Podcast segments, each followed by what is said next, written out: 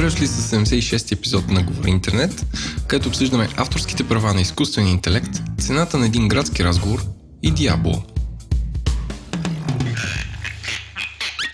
Говори интернет достига до вас благодарение на SBTech. Новото при тях е, че се местят в чисто нов офис, който не само, че е нов, но и отговаря на духа на компанията. По-друго отговаря на духа на компанията, всяка сутрин при тях започва с кафе, което е приготвено от баристите на чекис в офиса. Ако искате да видите това и другите глезоти, които има при тях, посетете sbtech.com наклона черта careers. sbtech.com slash careers. Говори интернет достига до вас благодарение на SiteGround. SiteGround този месец си партнират с онлайн платформата за дизайн Dribble за общо предизвикателство на тема Craft on the Web. Ако се занимавате с графичен дизайн, до 4 ноември може да участвате със свой дизайн по темата, който спечели супер разнообразни награди, както и да бъдете избрани да нарисувате стените на новата сграда на SiteGround София, която се очаква в началото на следващата година. Това е една голяма и красива сграда от южната страна на околовръстното до бизнес парк. За да участвате, потърсете профила на SiteGround в Dribble. Dribble се пише с 3 бъта. Здравейте, вие сте с Говори Интернет, един не е толкова вечерен подкаст, записваме в 7 часа. Сутринта. Не, не, 7 часа вечерта. А, аз съм Владо, ако не сте свикнали още с моя глас и с мен е Еленко. Здравейте. Я кажи пак по-силно. Здравейте, приятели! Вие yeah. сте с Говори Интернет. Един разтърсващ подкаст, който ще ви накара да промените начина по който живеете, мислите или поне си купувате бельо. Или чекики. Това е... Или чекики. Нощчета. Това е големи, голямата загадка този епизод, дали Еленко ще, ще си е купил нощ или кащи. От, аз възнамерявам да направим един отделен такъв сайт за залози, в които хората да залагат предварително преди епизода дали ще има споменаване на бътплък, дали ти ще си купил нож, дали ще си купил гащи и аз кой пореден сериал съм гледал. Нали, общо взето това са най-големите теми, за които с теб говорим. Вторият на, на мисля, Еленко, как си? Добре съм. Що? Добре си. Напоследък а, беше супер натоварен. И преди няколко епизода каза, че като ти мине супер натоварването, ще кажеш на всички, че е минало и че вече някакси Още живота не е ти се минало. е подредил. Друга е седмица, минало. друга седмица ще е минало. Другата седмица. Да. Може би, като казваме другата седмица, да кажем още от сега, че следващата седмица няма да имаме епизод, защото аз ще съм по белия свят в, а, как да кажа, не бих казал Владо, пост, бе- белия с- пост-тръмпова Америка. Белия свят е расистско, освен ако не отидеш в Исландия. Добре, аз ще съм по широкия свят в Америка, а, където ще а, обикалям Майами, Форт Лодърдейл, Вашингтон и Нью Йорк, където ще крещя ефтин български изкуствен интелект. Но поради този факт няма да съм в България, така че няма да има епизод. Най-вероятно обаче ще си взема Еленко рекордера и ще ти правя field, field recording. Земи едно малко ми... Не, ти като имаш рекордър, може да се рекордваш.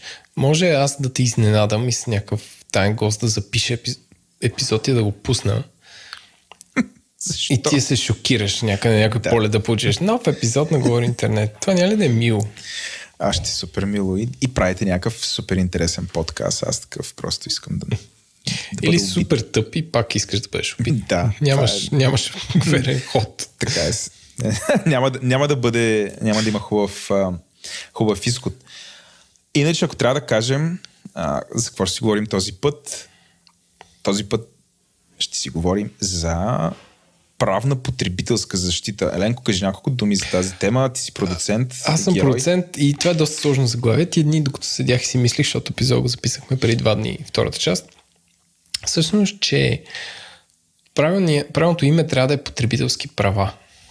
Защото, както каза нашия гост, адвокат Александър Иванов, то правата на потребителите са нещо, което ако не упражняваш, закърняват. Тоест, че те са като мускулите. И това е много важно и доста интересна тема. Обходихме всякакви ам, как да кажа, целият спектър на това какво може да прави човек, защо го може, защо Европейския съюз и закон го защитава, защо не го защитава, кога операторите са прави лицензии, кое е за потребителска защита, кое е за защита на конкуренцията и така нататък.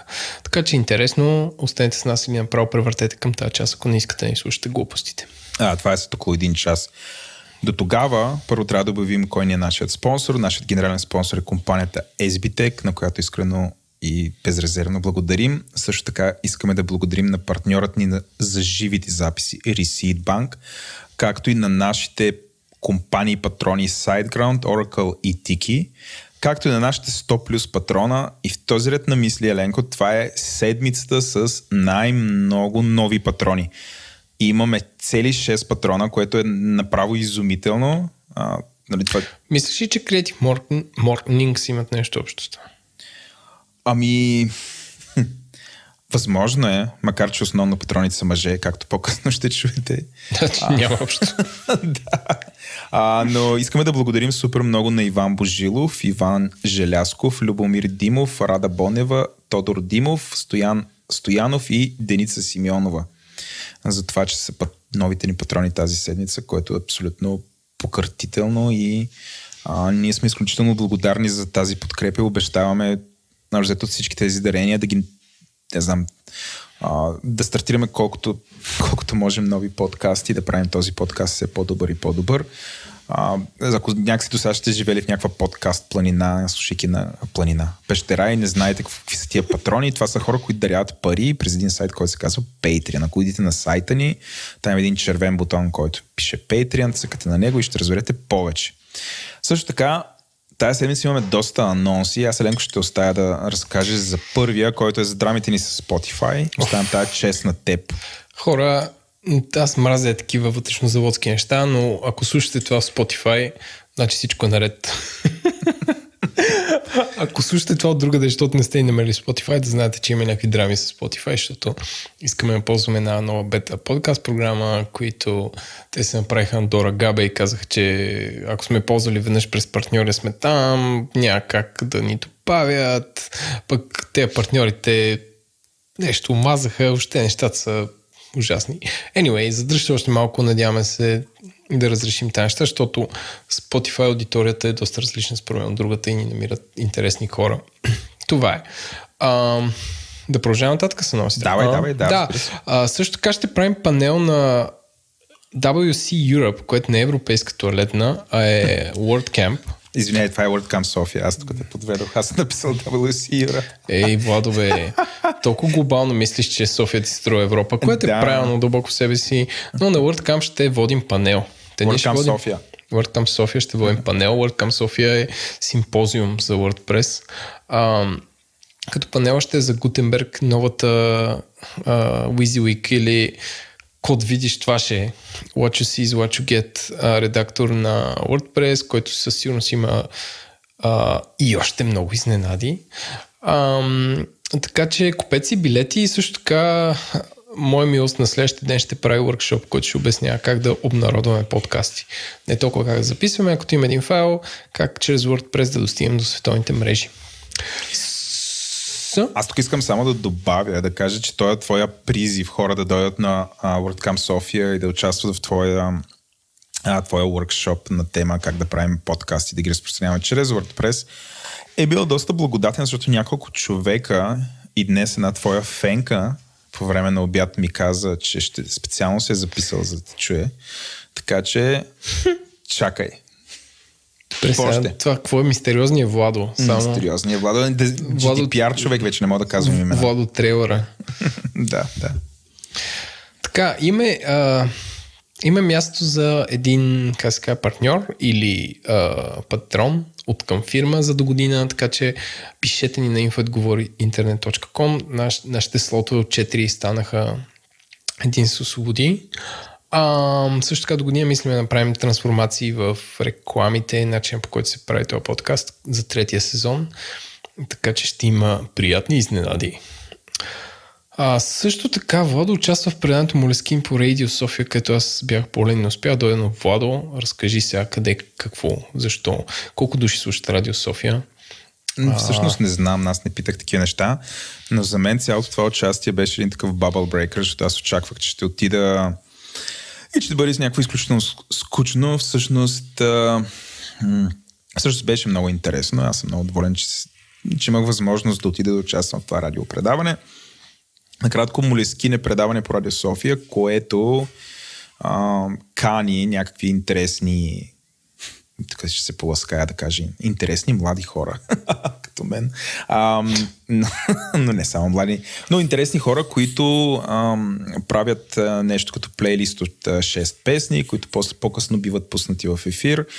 И а, този, който е събрал песните, а, разказва за тях. Но ние проведохме доста, заедно с водещата Стевка, проведохме много интересен разговор за, разбира се, за подкастите, а, нали, колко са големи в България, как се правят такъв тип неща и освен това аз говорих за моите 6 любими любовни песни. Mm-hmm. което ще е интересно, Еленко, ако бяхме с теб двамата и някакси аз пусна три любовни песни, ти пуснеш а, три а, три някакси такива канонични примера на немско техно, нали? как, как щяхме тази еклектика да я поберем.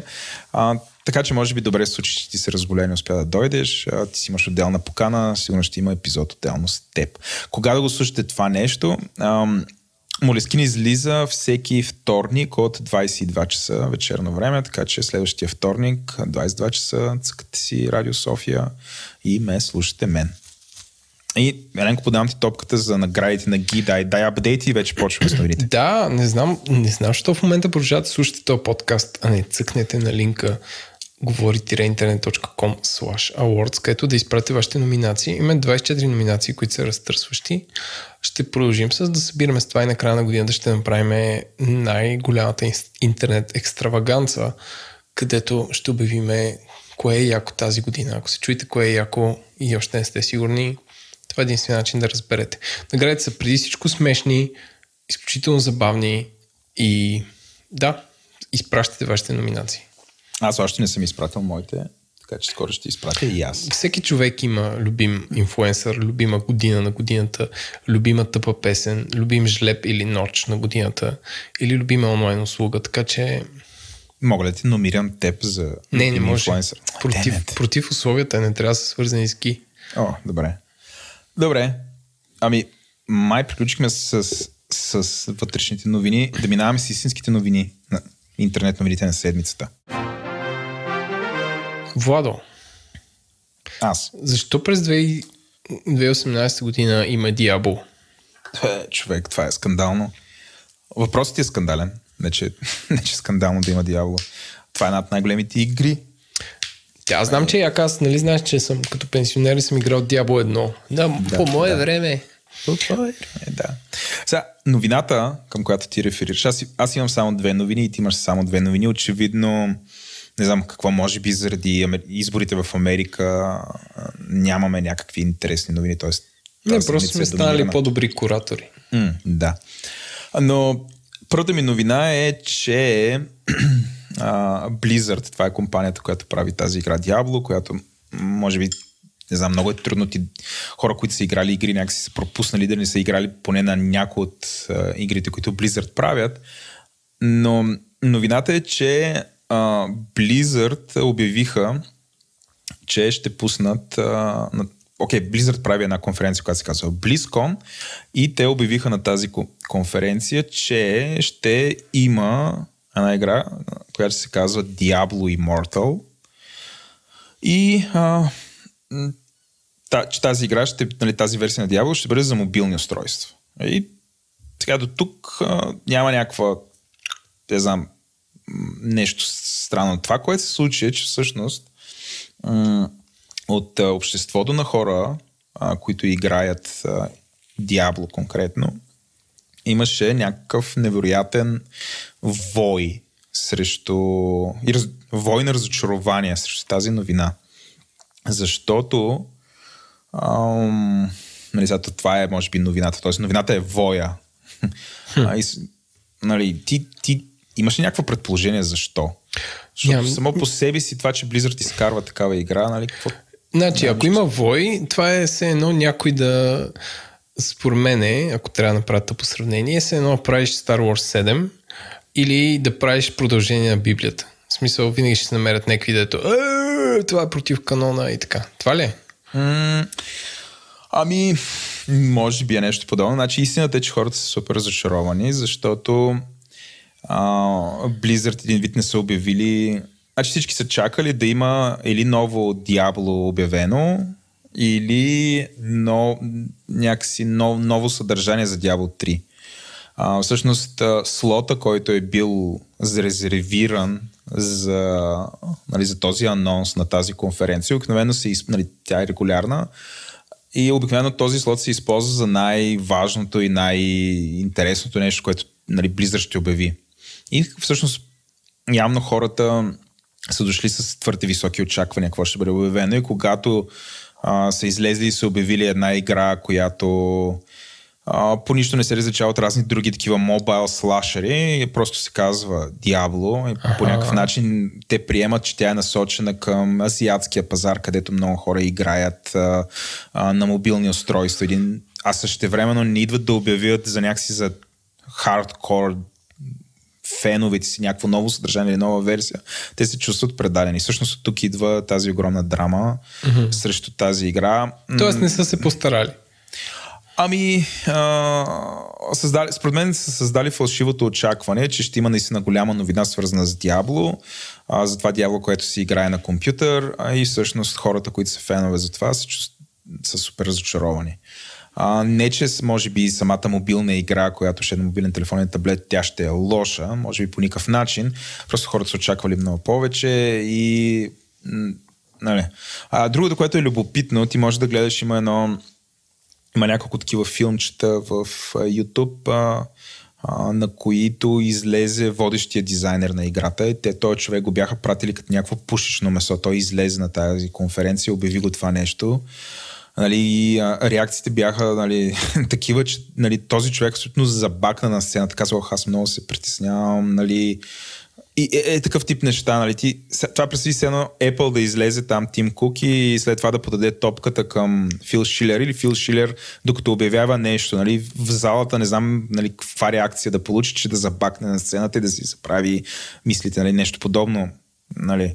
А, защото тия тези презентации, ти знаеш, те не са някакви спонтанни експерименти, в които просто mm. човек излиза и говори каквото си иска. Не, това всичко е тренирано. Нали, какво да кажеш, как да го кажеш, нали, върху какво да акцентираш, но всъщност нали, лид дизайнера на Diablo Immortal просто беше разстрелян. Нали, той е един симпатичен човек. А, всъщност... А, а, а има ли някакъв анализ, що е така? В смисъл... Що е направено по този начин? Ами... Да, защото Star Wars, нали, те дето рейджват, анализираха сега. Той е нов режисьор, той повтаря примерно за там 7. Той повтаря добре познатия на Има го тази игра. И тази игра, доколкото, доколкото разбрах, нали, ще се допитах тук да някакви богове на игрите, които имат. Доколкото разбирам, нали, те се опитват да я позиционират като... Нали, той има Diablo 1, 2 и 3. И тук някакси в частта с историята това е някакъв преход между 2 и 3, което на практика е като... Абе, все едно ти си очаквал да излезе новата версия на Star, Star Wars, а те са ти обявили нещо от страничната вселена, нещо междинно такова, но не от... Не, е разбираш ага, нещо подобно. Okay. Но са направили заявка, че ще изкарат а, поред, по, поредно нещо от истинското, ма не са изкарали, ами един вид са претоплили някакво съдържание. А добре, това са направили скъп, мобилен телефон. Скъпо ли е или не? Смисъл, не, това, не, не, не е въпрос не, цената. Не, не е въпрос цената, но със сигурност на Blizzard им а, коства много. А, ако потърсите, а, потърсите а, какво се е случило с акциите, значи до обявяването една акция на Blizzard, то е Activision Blizzard е била близо, така като гледам, близо 70 долара. В момента след обявяването в най- в най-низкия момент акциите са падне на 63 долара. Тоест, някакъв много сериозен процент загубиха. В момента една акция се търгува за 66, т.е. почти са възстановили mm-hmm. а, спада, но... А тук ли е голям този франчайз, че е тук да влияе? Ама не знам, аз според мен е, трябва ни някой запален геймер да ни обясни. А, не, според аз... мен не има най- един от най... Да, нали, те всички франчайзове на, на Blizzard са големи, не мисля, че това им е най-големия. Yeah. Но, но явно нали, понеже е много стар а, и продължава да има нали, продължава да е супер значим за много хора. Тоест, това са такива по, нали, според мен, по-възрастни, по-хардкор геймери, които го играят. Например, аз, аз имам Diablo и от всичките игри на, на Blizzard това е единствената, която играя. Нали, тя някакси е направена нали, има много приятен синглплеер, може временно да се събереш с някой друг, т.е. не изисква, нали, не е някаква такава масив, масив онлайн ролплейнг игра, която да играеш с часове и да е супер труден входа вътре. И ти Нали, коста тая- семейството. Да, ти коси семейство, нали, това мога да го разцъкваш от време на време. Или примерно да си пуснеш за половин час, един час, нещо от сорта. И според мен това пасва. Има много хора, които с години нали, го играят там, защото нали, ти знаеш, има много, много яка система за предмети. Както и да е. Нали, а, тоест явно има, нали, така че а, като се обяви една а, лоша игра, това да повлияе, нали, да се изпишат толкова негативни новини, че в крайна сметка акциите на тази компания да паднат с над 10% за, там за няколко часа. Нали, после вече колко, един, два, три, четири дена вече да се възстановяват. Нали, което е нали, показателно всъщност какво, а, нали, колко е важна тази игра е, за тези хора. А, до тук, до тук с това нещо. Следващата ми новина е свързана с организацията EFF, която ти знаеш, което а, mm-hmm. като се махне това съкрещение, е е Electronic Frontier Foundation. Хелзинския комитет за интернет. Да, за дигитални права. Това, което те са направили е... Нали, тя новината е... Аз мен е леко чизи. Едно е, а, че EFF а, са пуснали тул за виртуална реалност, която да помага на хората да откриват а, такива устройства за проследявания. Което един вид е такъв... А, може да играеш в браузър, между другото а, цъкаш един линк и а, се озоваваш на, ам, нали, на една улица и може да, да се оглеждаш и трябва да посочиш а, къде, дали, дали от това, което виждаш някъде, а, има някакво устройство, което служи за проследяване. Тоест един вид те тренират да избягваш а, да бъдеш проследен, записан и така нататък, което е супер не знам, наистина е такова супер дистопично а, умение, което а, да имаме. Тоест, а, явно има хора, които супер много се притесняват от това, че на улиците има камери, има всякакво, всякакъв вид следене, за да си до там да започнат да развиват уменията да разпознават тези устройства и да се крият от тях, за да не бъдат записани. Нали, което е много показателно всъщност къде сме го докарали с дигитализацията, сигурността. Нали, всъщност тези сценарии, дед ги по принцип преди година-две сме ги гледали в Black Mirror, те стават все по-реалистични и по-реалистични. Аз не мисля, че в България за момента имаме чак такъв проблем, но в момента, в който отидете в Лондон, нали, това е супер, ам, супер валидно. Или за големите градове в Штатите. Нали, там има всякакви устройства, които ви записват нали, и съхраняват тази информация достатъчно дълго. Има всякакви law enforcement agencies, които имат достъп до тази информация и прочее, прочее, прочее. Както да е, а, прочетете новината, разгледайте, тествайте го този тул. Ако, ако искате да лесно да разпознавате всякакви джаджи за проследяване.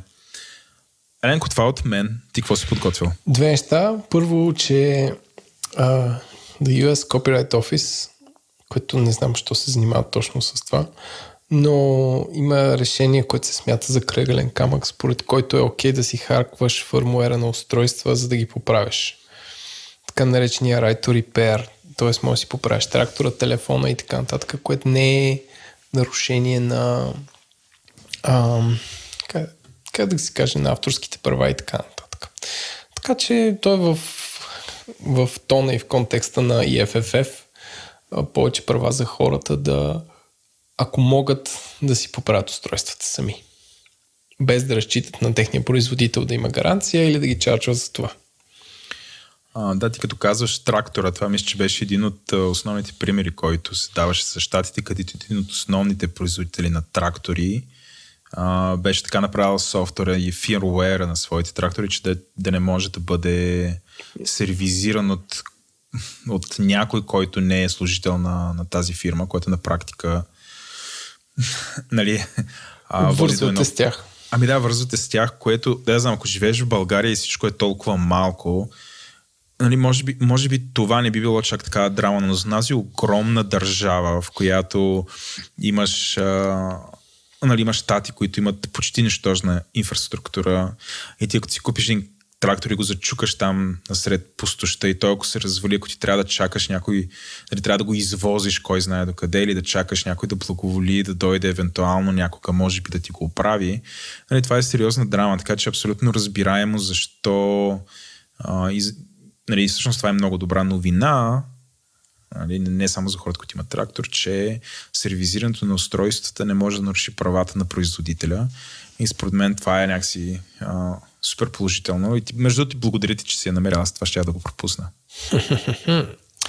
а, тя не е много нова тази новина, но long story short, а, имам една система от апове забележки и то на десктоп не, беше, не се беше аптейтнал и сега се аптейтна и сега видях всички стари бележки. Друга стара бележка от миналата седмица, която трябваше да влезе като новина е, че картина рисувана от изкуствен интелект е продадена за почти 500 000 долара. Като това случва на аукцион в Кристис, където анонсър казва, анонсва така и така, вижте, това е картина, която струва 500 000 долара и това е бъдещето на изкуството. И всъщност интервюто е много готино, защото те от 20 са се свързали с ам, хората, които са произвели. Те са трима души, разбира се, студенти по ам, как се казва, по Computer Science.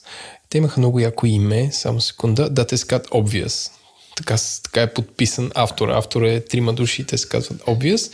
Obvious се казва Obvious. А? Шегата е, че Obvious се казва Obvious. Няма да я схванеш шегата. Не я схванах, да. Нищо.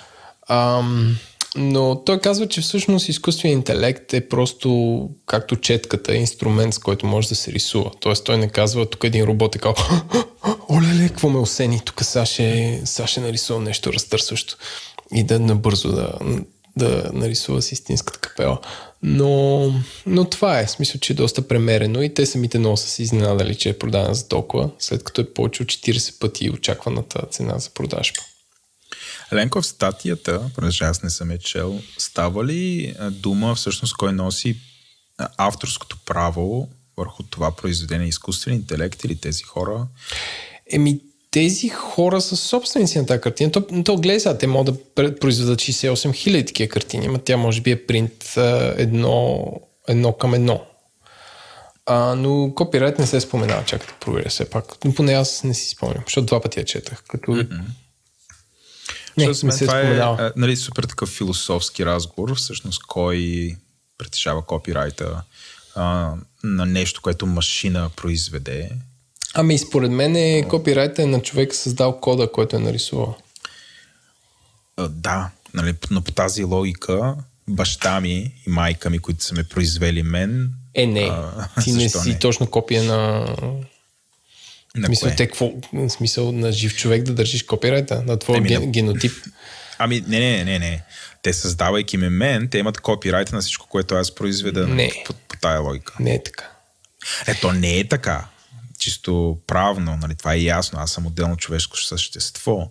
Но защо тогава, ако човек а, обучи машина и създаде синтетичен интелект, защо той тогава продължава да има авторско право върху труда, който тази машина създава. Нали, а, е, са. Не, това е едно някой, който е направил Photoshop да, да има авторско право върху това, което приятелен шоуто Иван Гинев нарисува с Photoshop. Тоест, искаш да кажеш, че Иван Гинев като рисува с Photoshop, Photoshop го рисува сама, Иван Гинев какво просто държи Не, ама му помага, той е инструмент, защото до момента, така. в който един изкуствен интелект не, се, не го усени и не ходи да пие по барове, не почне да рисува и си продава само картините, според мен е рано да говорим кой държи правата върху неговия труд. Е, добре, аз просто тук предизвиквам това твърдение, че изкуствен интелект в случая е просто инструмент. Той е създател. Нали, той не е като Photoshop, който нали, е набор от методи там за обработка на изображения. Нали, тук това нещо е създало само крайния продукт, обучено от е, хора, не, разбира не, се. Само е един човек е цъкнал копчето и то, то е и... направил тази фреска. Ето по тази логика аз го кажа на Иван. Иване, направи ми дизайн по тази логика. Сега, но аз съм, ето, аз съм натиснал копчето, обаче Иван го е, на, нали, кой е автора тук, е, разбираш? Ти кажеш, Иван, направи ми дизайн, ще ти платя колко си лева и в договора между вас Да. се определя това нещо. Иван каза, добре ще го направя и те така. права остават за теб срещу 30 ля или не остават за теб срещу 20 ля. Но ти знаеш, че а, закона за авторското право казва, че авторското право е неразделно, което означава, че да, Не, не, не, чакай. Иван чакай, може чакай, да ми чакай, даде чакай. този труд, Стой, но това стой, не означава, стой. че той не продължава да е автора. Иван Стоп. продължава да е автора. Спирам. Топ.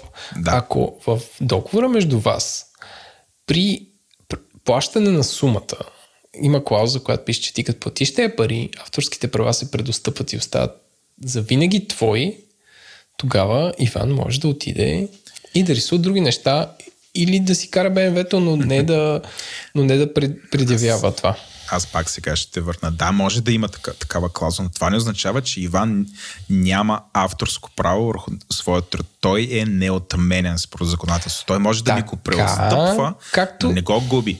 Така, както и ти като качиш снимка във Фейсбук, ти отдаваш а, как се казва, вечен лиценз на Фейсбук да споделя тази снимка. Това не означава, че ти не си автора. Точно Това така. означава, че Да. Фейсбук има Perpetual и Infinite лиценз да я, Абсолютно, да, я на едно мнение сме. В този ред на мисли, значи по същия начин, ако човек каже на машина, на, нарисувай нещо, и машината нарисува, нарисува е това, нещо. което е портрет. Нали, така, трудно ми е да кажа. Нали. Ням, на мъж или на жена няма значение, нали, нещо асексуално. А, е нарисувала, но видимо е, че е човек. Или поне аз виждам човек тук. Да. А, нали, според мен е редно машината тогава да притежава авторското право. Големия въпрос е, машината всъщност има ли, а, има ли съзнанието всъщност тя да притежа Нали, самото притежание, ето тук вече достигаме. Мгм, разбирам. Нали, може ли нещо да бъде притежавано от нещо, което няма Според душа мен, е, или всъщност как? според мен е, машините след около 100 години ще водят същия, същия спор, както чернокожите в САЩ са спорили върху това да гласуват, върху това да се возят в рейс с бели хора и така. Но, но просто в момента избързваш тези въпроси, защото Да, машините да, не са готови. Да. Тоест те не съзнават, че имат права, още не се приемат като равни с другите. Да. А, Извинявам се. Тук... е- това ти ли беше или котката потропва? Това е, аз, потропвам с един гаджен ключ, между другото. Успя да те изнерви, за да потропваш с гайчния ключ, за да ме лопнеш по главата. Ще, той ще ми задава такива въпроси. Фуп. Добре, аз мисля, че приключихме с новините. Ако предам ти да минаваме към експлейнера на Бойчев. Хайде. Южния експлейнер. Експлейнерът на Бойчев. Здравейте, здравейте отново с експлейнера на Бойчев и господин Николай, който всъщност не се казва вече така. Чакай, още не сме го прекръстили, не го сипвай. Не, ние сме в момента сме разкрити, ние сме малко като а, политик, който разкрива за своята а, альтернативна сексуалност. Гражданите разбраха, че ще става, че ще, че ще гоним независимост, както Влада обясни, ние ще сме една малка Барселона. Или това беше Еленко, който Барселона! Да, и после ставаш като каталунци. А, момчета, обичам ви най-искрено. Това беше най- най- най-добрият експлейнер. Какво ще се случи с експлейнера да ги през 2019 година. Ще ви каниме, ще ви каниме.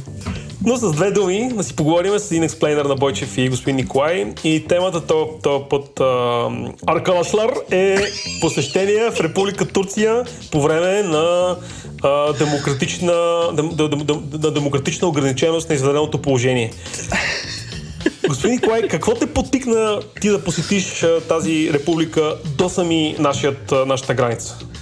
Е, От любов към, към нашите комши, Комшляр? наистина, аз съм ходил няколко пъти и винаги ми е било супер, супер приятно да, да ходя там и викам защо да не се върнем отново. И се Естествено. върнахме. Господин Николай, иск- искрено се възхищавах на твоя план, защото аз в момента, притежавайки ремаркет и бебе, малко по-трудно отивам на, на посещение в републики като Турция, където поради ограниченията на демокрацията и не, не, не присъединяването им към Европейския съюз е една идея по-деликатно документално да влеземе отвъд техната граница. А, но в този смисъл а, съм супер щастлив, че ще направим този подкаст, защото ще говорим за do's and don'ts в плановете ви да отидете в Турция в момента, защото по вестниците пише, че е страшно, но май всъщност не е чак толкова страшно и е доста яко. За мен Истанбул винаги си остане изключително забележително място. Едва ли ще има момент, в който аз да си кажа ми не, не ми се ходи на, на там. Изключително, а, изключителна привилегия е да живееш толкова близо до толкова голям град. И за жалост много, много малко хора, поне в България, според мене, го, го оценяват това нещо. Абсолютно. Ние с, преди 15 години с а, господин Еленко а, посетихме а, град Истанбул в Република Турция. Тогава още не бяхме, той не беше известен, аз а, бях по-млад. И а, ходихме на техно парти, където а, имаше а, баница като, като мезе. Беше сюрреалистично изживяване. Тя не беше баница, беше биорек, защото всъщност Турция баница няма, там има биорек. И гюзлеме. Но, и Биорек, Гюзлеме и дънеше леко такова минимал техно. Беше доста, доста сюр. Вози ни таксиджия, който не можа да ни разбере и се опита да ни, да ни въртне. А, на връщане пък ни вози някакъв супер читав човек, който дори ни върна. Ресто беше, беше, беше емоционална, емоционален сблъсък с а, турския живот най-отблизо. Добре, Николай, предлагам ти да започнем с, а, с някой, някой дон. Все пак сме българи трябва да сме негативни. Кажи нещо, което със сигурност не трябва да правиш, когато посетиш Истанбул. Таксита. Уоу, Не го правете.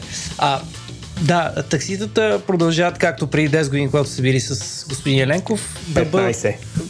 извиняй. А, Да бъдат изключително драма, която основно ориентирана към, към туристи и временно пребиваващи град Истанбул. Тоест, качите ли се с такси, хвърляте зарче и може да минете тънко, а могат и да ви извъртат зловещо. Тоест ти знаеш как се чувстват граждани на Република Германия на летище София. Много добре знам как се чувстват, когато най-малкото не прикажеш езика. И качвайки се в колата, виждаш палавият поглед на на шофьора. Мехмед, на Мехмед Бейлу, който всъщност искате за да те извози. и, и да, той, той е готов. Той е готов за да, да те повози. Добре, ако не, ако не ползваме такси, какво да правиме? Как да стигнем от точка А до точка Б? А, прекрасно нещо, което там се случва, а за жалост в европейската, в европейската столица София, а, европейска, т.е. столицата на България, София, ние нямаме тази а, екстра, е тъй наречената услуга Uber на американската компания Uber. Чак Известна за- с това, че кара хората от точка А до точка Б честно. И с а, приложение на смартфон. Точно така. Тоест, Тоест, Uber не е филтриран по демократични подбори. Слава богу не. За жалост не успях да го, изпол... да го използвам, защото последният път, когато използвах такси, в изключително те- тегава ситуация, в... влезнах в а, рецепцията на хотел, който нямам представа какъв е и помолих на рецепцията да ни извика такси, защото не знаех какво да извикам. Вече се бяха опитали да ни извъртат. А, човека на рецепцията каза, ама ние тук имаме Uber. И последва фейспалм, разбира се, от моя страна, защото едновременно с това пък си бях свалил апликация за таксита в Турция. Окей. Тази апликация не сработи. А, но да, Uber със сигурност ще да свърши работа. Окей, окей. А, Добре, да, да редуваме с а, едно дум. Какво си заслужава да направим в а, град Истанбул? Ами, дори самата разходка в град Истанбул е достатъчно впечатляваща. Имам, то, градът е толкова цветен и толкова интересен и има толкова много какво да се види, че м, буквално седмици да обикаляте нон-стоп, трудно ще може да видите сигурно и 10% от него. Вие, как, кое, кое, кое е то дестинацията, която сега успя да, да посетиш, която рекомендираш горещо на нашите слушатели? За жалост, ти ще кажеш сега кой е квартала. А, близо е до, до... Да, ти ще го кажеш, защото аз... Нали, моят, моят турски е доста по-слаб от твоя. а, но уличка много приличаща на Шишман в София. А, с заведения от двете страни. Изключително приятно. М- приятни млади хора насядали по заведенията. Съвсем случайно открита. Горещо рекомендирам Мъмхане къде са? Мога да дам, а, можем да сложим в бележките на шоуто а, а, Линкче. пинче, така че да, Да. ако някой случайно тръгна на там, а, прекрасни заведения, а, много цветно, много приятно.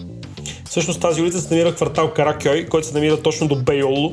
А Бейолу е всъщност най-якият квартал на Истанбул от гледна точка на нашата, а, нашата принадлежност към западната цивилизация, защото Бейолу е бил кварталът на гюрите по време на Османската империя. Там са живели а, българи, турци, арменци, цигани, израели, евреи, испанци, генуесци и сега всякаква останала а, инфиделска паплач, която сутрин не, не, не е гледала а, към пророка и а, по тази причина квартал Бейолу а, до ден днешен нали, притежава един такъв невероятен дух на, на, на, на, на, на, на, на, на космополитност, който някои други зони на Истанбул нали, не притежават, въпреки че е доста огромен и страхотен град.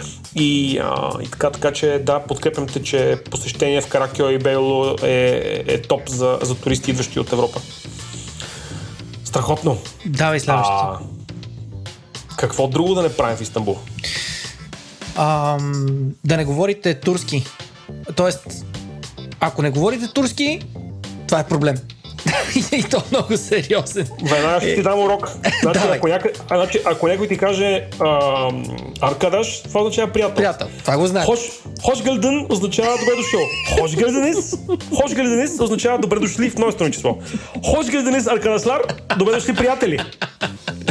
Лютвен, моля. Чук Тешекюлер, много благодаря. Колко да е трудно. Може да също... Вариация на, вариация на Тешекюлер е сало. Сало. Не го знаех за кратката вариация. Е, Щеше да ми свърши много, много работа, защото Текешо Еми, не питаш. не мога да го произнеса. Тешекюлер. Тешекюлер. Добре. Тешекюлер. Но ми е трудна дума определено. И колко е трудно Тешекюлер? Тешекюлер. Чок означава много. Чук Тешекюлер, много благодаря. Елементарен език, елементарен много Елементарен факт. Да, Толкова да. елементарен, че никакъв шанс да се разбере с него. А, за жалост, повечето хора не говорят английски, което е много сериозен, много сериозна драма.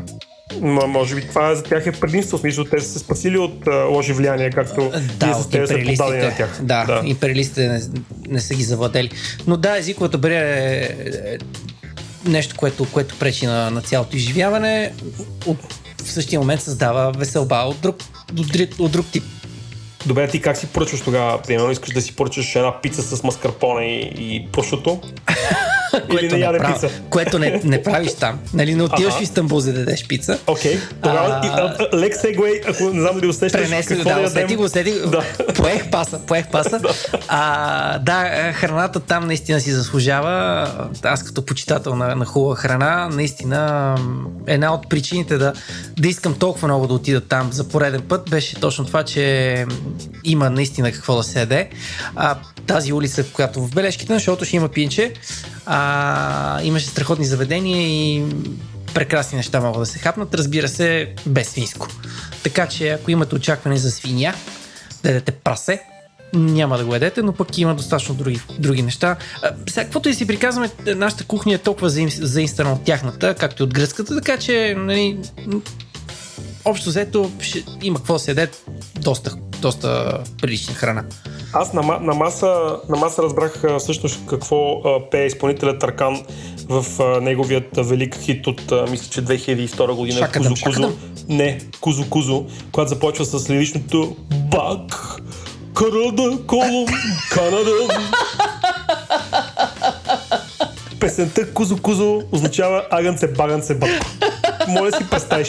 Това е поп-хит, нещо като Джастин Тимберлейк, който, а, който пее... А, човек в момента забравих кога пее Джастин Тимберлейк, но това е поп-хит от 20 години в Република Турция. Песента Агънце, багънце. Затова като видиш Кузо шиш менюто, очевидно ядеш агънчки шиш.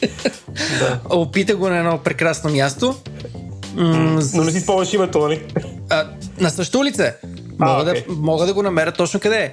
А, и то беше като... като а, не знам как да го обясня като заведение. Няма значение, имаше и Миди Сурис. Което пък съм гледал а, Антони Бордейн в едно от преданията му по CNN, а, когато беше в Истанбул, ги препоръчваше горещо и имах щастието да ги опитам на това си ходене, което сбъдна още една мечта. Човек ги взел. Аферим, аферим, аферим, а, съм. машала, машала, да. Ашкал съм, така. А, нека да продължим с друг до, донт. Какво да не правим друго в Истанбул, което бихме очаквали да, да правим? Не карайте кола. Е, не си прав. Е, не си прав. Значи, тук ти противореча най-остро. Не, ние по принцип сте сме в унисон и синхрон и хармония, но тук ти противореча. Значи, моята малка, малка академия в живота за шофиране е шофиране в Истанбул. Това е невероятен град. Той дава възможност да разбереш, че клаксонът е всъщност универсално средство за комуникация между водачите. Който използва клаксон, може би има да ти каже нещо. Биби, биби, набер, набер означава как си, да ти кажа. Ако сте те питали на Абер, това означава, че не искат да обърнат така как си. А, Бойчев, ако си обърна внимание в бележките на нашите бележки, в а, ДУС съм сложил карайте кола в Истанбул. Което да. какво значи? Че е супер забавно същия момент. И наистина. Жестоко е. Ако Жестоко е. някога сте мечтали да управлявате хилядолетния сокол от междузвездни и, и да взривите звездата на смъртта, Просто се качете на автомобил и отидете до Истанбул. Обико, обиколете го и със Да. сигурност тази емоция ще сте постигнали. Искам ти кажа, че а, шофирането в Истанбул и подаването на мигач като цяло е доста объркващо за всички останали участници в движението. В смисъл, ако искаш да завиеш, а, ако, ако, се движиш, да, просто, просто зави. Второ, ако се движиш в, в, в, в дясна лента, а, внимавай за клаксон от по-дясно, който просто сигнализира, че е, сега ще изпревари от дясно. Толкова е просто. Толкова е просто. И огледалата са много по-важни от, а, от скоростите. От това да гледаш Да. напред. Да, абсолютно. В интерес на истината, а, това е изключителен фактор по време на, на движение, но другото, което е много сложно в цялото упражнение е, че а, чисто инфраструктурно градът е доста сложен като естакади, надлези, подлези, Абсолютно. тунели. А, буквално е много трудно да се ориентираш дори с GPS. М, Наистина има някакви места, където а, дръжте лентата в ляво, не ти върши никаква работа, защото има 8 ленти вляво и Трио. коя, коя точно да хвана. Та, има моменти, в които просто се губиш и пообикаляш и така. Да, Но това да не абсолютно. ви плаши. Абсолютно, абсолютно, съгласен съм, да. А, добре, какво друго да правим в Истанбул? А, така. Ми, май ги поизчерпахме по основните не- неща. За финал, според мен е най- най-ценното е това наистина да, а, да се потопиш в тази атмосфера, колкото и клиширано да звучи. А, сблъсъка на Ориента и, и Запада е, създава такъв контраст и е толкова впечатляващо, поне за мен, че ам, Абе, мога да ходя там много-много пъти и едва ли някога ще ми омръзне. Дори споделих с приятели на шоуто, с които ам, имаме взаимоотношения, че бих, бих живял дори там. Толкова много ми харесва този град. И, и наистина а, възможностите там са буквално неограничени. Все пак в изключително малко а, пространство като площ а, са събрани 15 милиона човека, които преди малко спорихме дали не са 18. М. И това създава усещане за, за великолепие, наистина. М. Е, той, той е феноменален град, който всъщност а, а, аз както става ясно, преди 15 години за първи път бях в него и а, след това съм бил още 4 пъти. А, това е град, който съществена част от хората не пътуват по а, магистрала или по вът- вътрешноградска магистрала, защото пътуват с лодка, защото с лодката по канала е по-бързо. Той е толкова гигантски, жив и жужащ. И а, всъщност този град е уникален, защото това е град, който е на нещо като а, а, 4 часа и половина с кола от София, в който има 100 000 милионера. 100 000 милионера.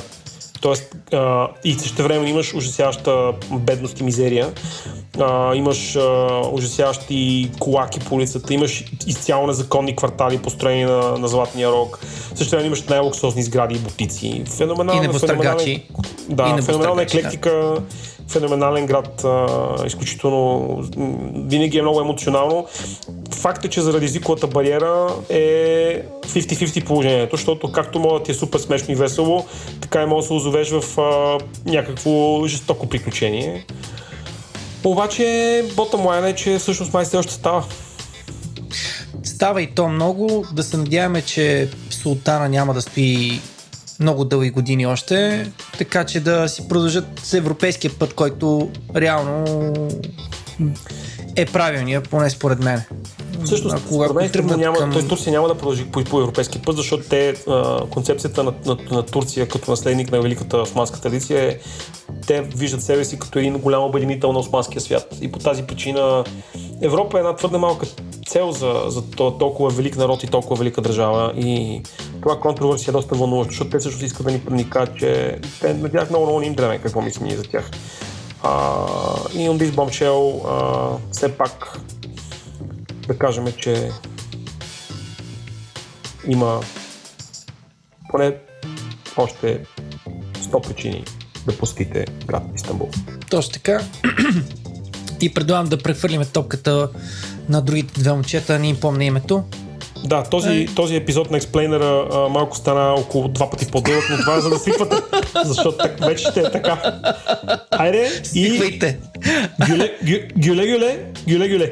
Това значи чао, Николай. Не е смешно. Какво си купих и окей? Еленко, дай, бейби. Аз бях в а, град Варна, или както местните казват, него град. Ам, и искам да препоръчам едно място, което се казва Бар Диагонал, където Владо е бар за крафт бири, където няма бутилки. Има 12 чучура, или както те го наричат тапове. И там си избираш бира от чучур, като голяма част от избора от бирите, аз като бях поне беше от град Барселона. И супер приятно място. Аз Нам- реших, че с това се- име, с това име, за да влезеш вътре, всеки мъж трябва да има диагоналка. Това е интересно за концепт, но не беше, Да. не беше така. Окей. И правят, и правят много яки а, мезета, едни чипсове и... Абе, хубаво място. Гол... Не знам, по-голямо ли е от канал и повече бири ли има от канал? Трябва да, трябва да го сравня с нещо. Аз ти знаеш аз как работя. би- Имаше 12 вида бири, защото има 12 чучура.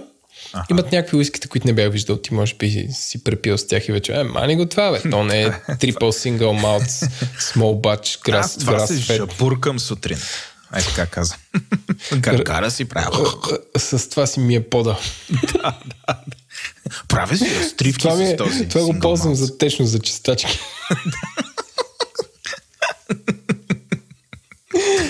Но Да. не, не стигнах до уиските. А, така че място е супер. Добре, ти какво прави във Варна? Как да откри този бар? Изведнъж много, много плъзна по морето. Извън сезона. Правиме 4 състезания в 4 града, за 4 уикенда и мога да умра. На 12 на 12 когато свърши последното демек в понеделник, мисля да, да се обадя, понеже ти няма си тук, ще се обадя на някой близък приятел и, и, и, мисля да консумирам много алкохол. Иначе би се обадил, обадил на мен, така ли? Да. Тук, такова обяснение в любов в ефир. Добре, това е което си открил. Да. Аз имам цели три неща, но и те не са нещо, което съм си купил точно, макар че едно всъщност е покупка. Аз ще пред- почна с това предаване Молескин, което казах в началото. Освен че аз участвах, аз про... Еленко пробвах им другите предавания и а, те могат да бъдат намерени в Mixcloud, а, където те имат акаунт и в бележките на шоуто ще видите линк към, към акаунта на Молескин в Mixcloud. И, ми...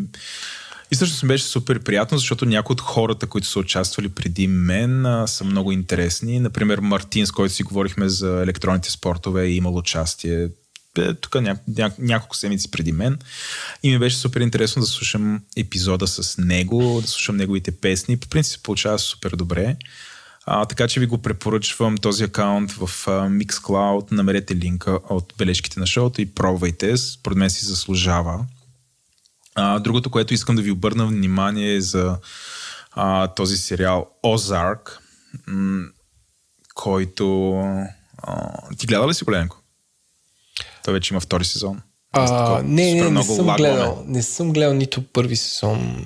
А, много съм назад с, С ентертеймента, да. Да, ами... Ето, аз, аз обаче компенсирам.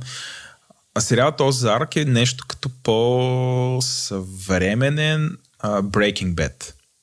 М- м- може би не толкова забавен и не, не толкова Абе, различен от Breaking Bad. Али, ще я да кажа не толкова красиво заснет, ама това не е правилно, защото всъщност е доста красив, просто е различно.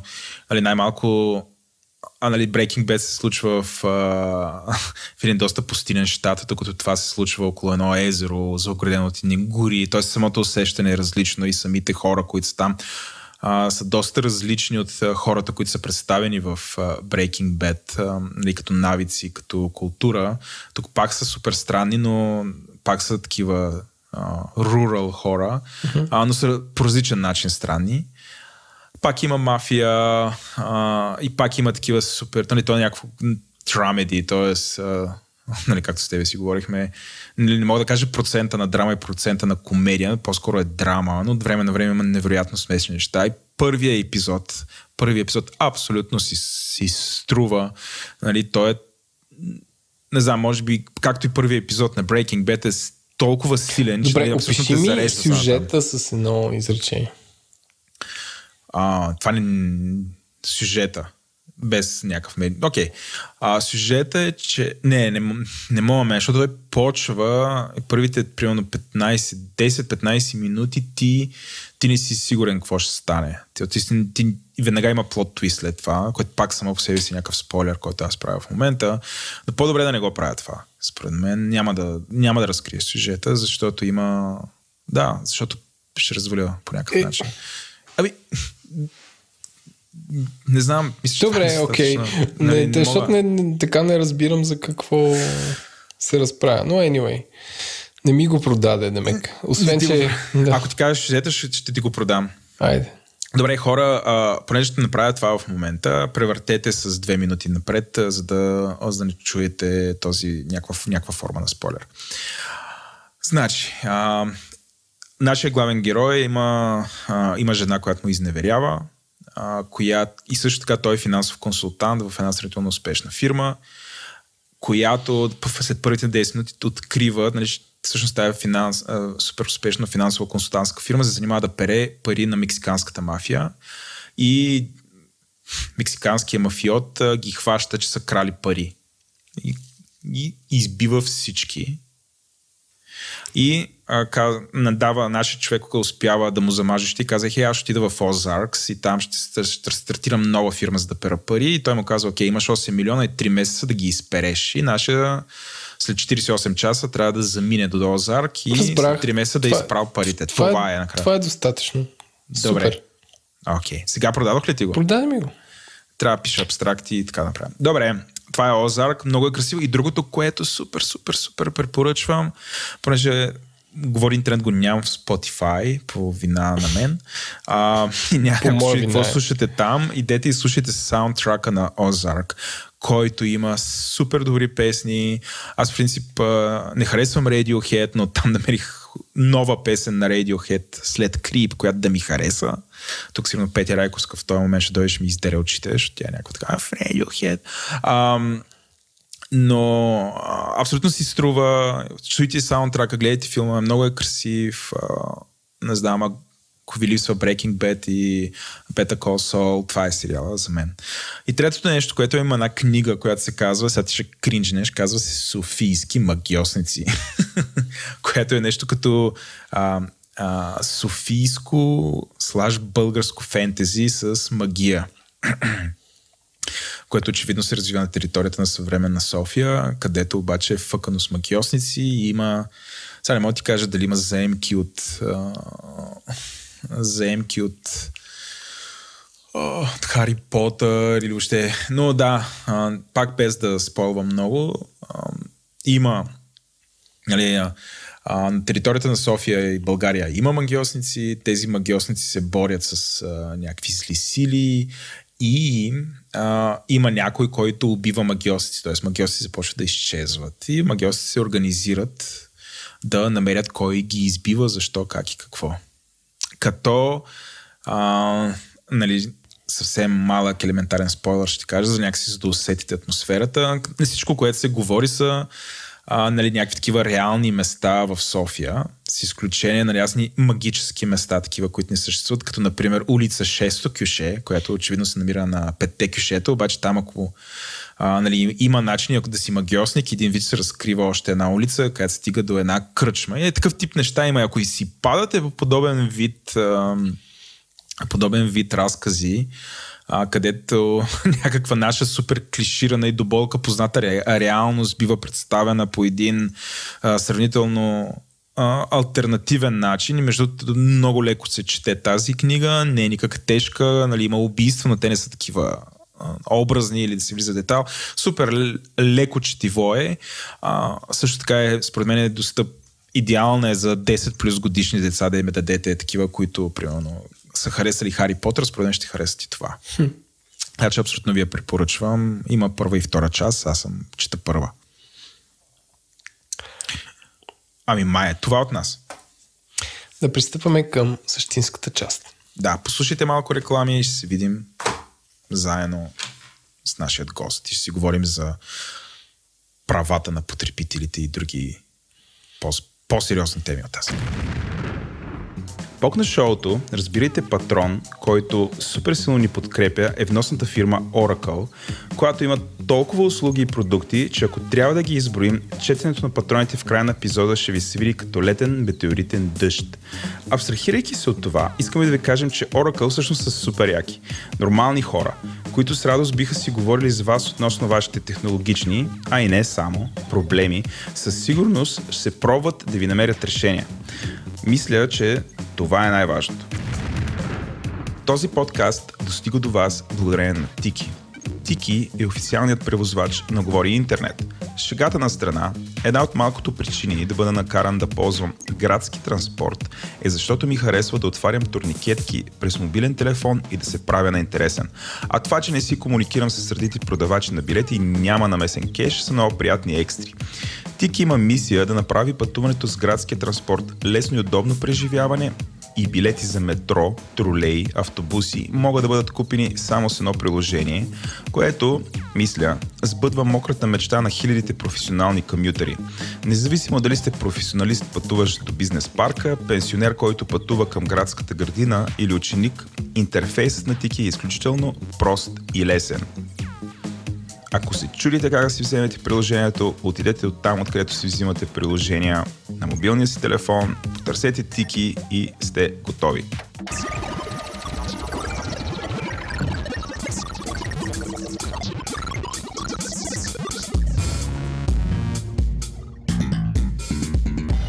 Здравейте, вие сте втората част на 76 епизод на Говори Интернет.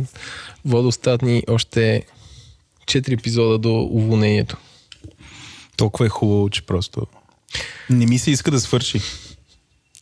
А, така, Аз съм Владо. Да ми свикнете с гласа тези, които ме чувате за първи път. за първи път живота. А с нас е адвокат Александър Иванов, а, който само като каже, че е адвокат и, и си представяте един, на, един човек с костюм, но той не е с костюм, а е с тениска на фестивал Дон Чукани или Мон Чукани е това. Дончо не е фестивал, това е спортно събитие. Аз знам, че а, то беше в Пирин ли къде беше? С ски. Да, с ски в Пирин. А, а, освен, че си ходил на това събитие, представи си, защото по традиция оставяме гостите самия се представят. Е, казвам се Александър Иванов, аз съм, очевидно, защото съм адвокат, съм завършил право а, в София, но съм правил една магистратура по европейско право в Хамбург. И оттам всъщност съм промит мозък на тема про Европа, Европейски съюз. А, след като се завърнах, се... А какво значи европейско право, най-общо казвам? Тоест право, което Ами- се прилага еднакво във всички страни в Европейски съюз или, или някакъв До някъде да, вид? Европейския съюз е нали, една особена общност, в която определени правила, но не всички са, така да кажем, делегирани на тези европейски органи, които нали, в рамките на тези области могат да приемат някакви законодателни актове и така наистина да създават общи правила. Като идеята е, нали, като има общ пазар, той трябва да функционира при някакви общи правила и това, нали, економическите му ползи, да не ги обсъждаме, но това е правото на Европейския съюз. А то, То е нещо касае- като надстройка върху отделните национални системи, но не е изчерпателно. То е само в някои области.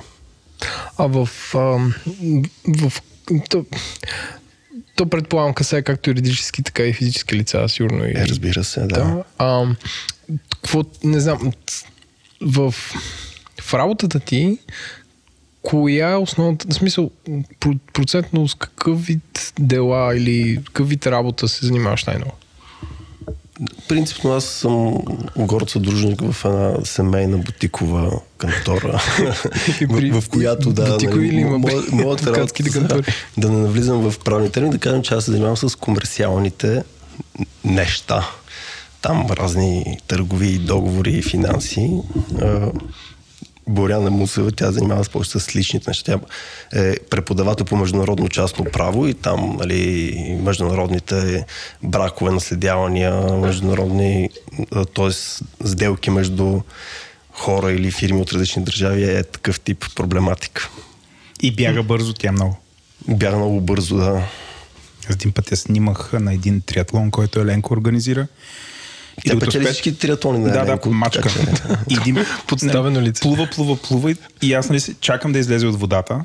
И тя толкова бързо излезе и избяга, че «А, докато спе, чакай, ма е. Те така. Много бързо бяга. А тази година дойде една гражданка на Република Гърция, която излезе втора, примерно в водата на дългата дистанция, нещо като 5 минути преди, преди следващия участник. Но това е друга тема.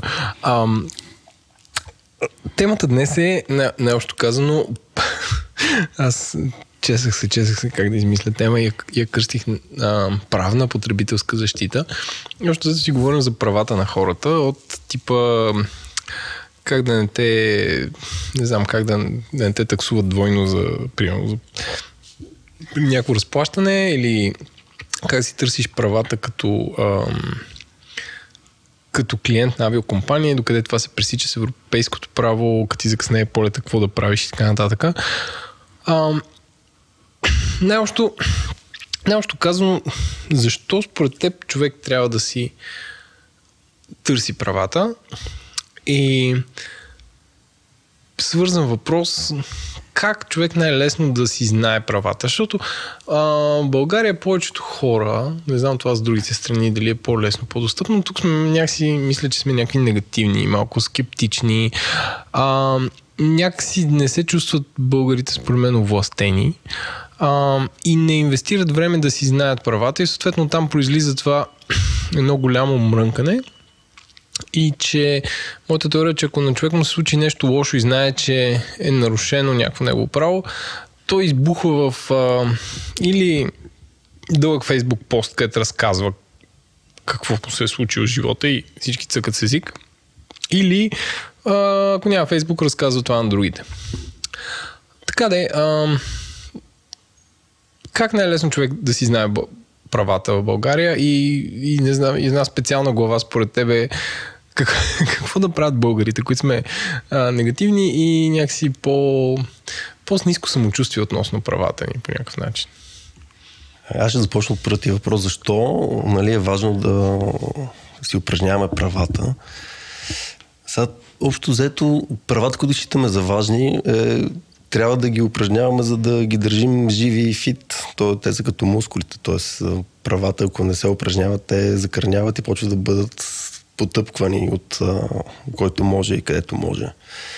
А, за информацията, всъщност, понеже по-голямата нали, рамка на, на темата е потребителска защита, то това е а, един от аспектите, които въобще налагат да има такава специална регулация защита на потребителите.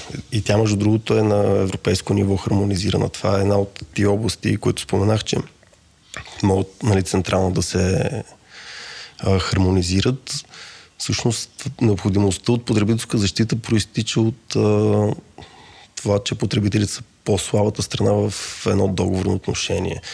А, нали, исторически договора там свещената му база е съгласието между двете страни, което е нали, свободно изразена воля. Аз искам да си купа твой часовник, ти искаш да го продадеш, ти искаме си ръцете, всичко е ясно. С времето обаче, когато се осложняват нали, продуктите, става един такъв информационен асинхрон. Тоест, големите компании, търговците имат много повече информация, много по-добре знаят и могат да си прикрият някакви дефекти, примерно в нещата, които продават. И то това е един от стъловете на потребителска защита, именно осигуряването на информацията и възможността, нали, ти като се запознаеш с нещото, ако не е окей, okay, да се откажеш, да не те обвързва този договор.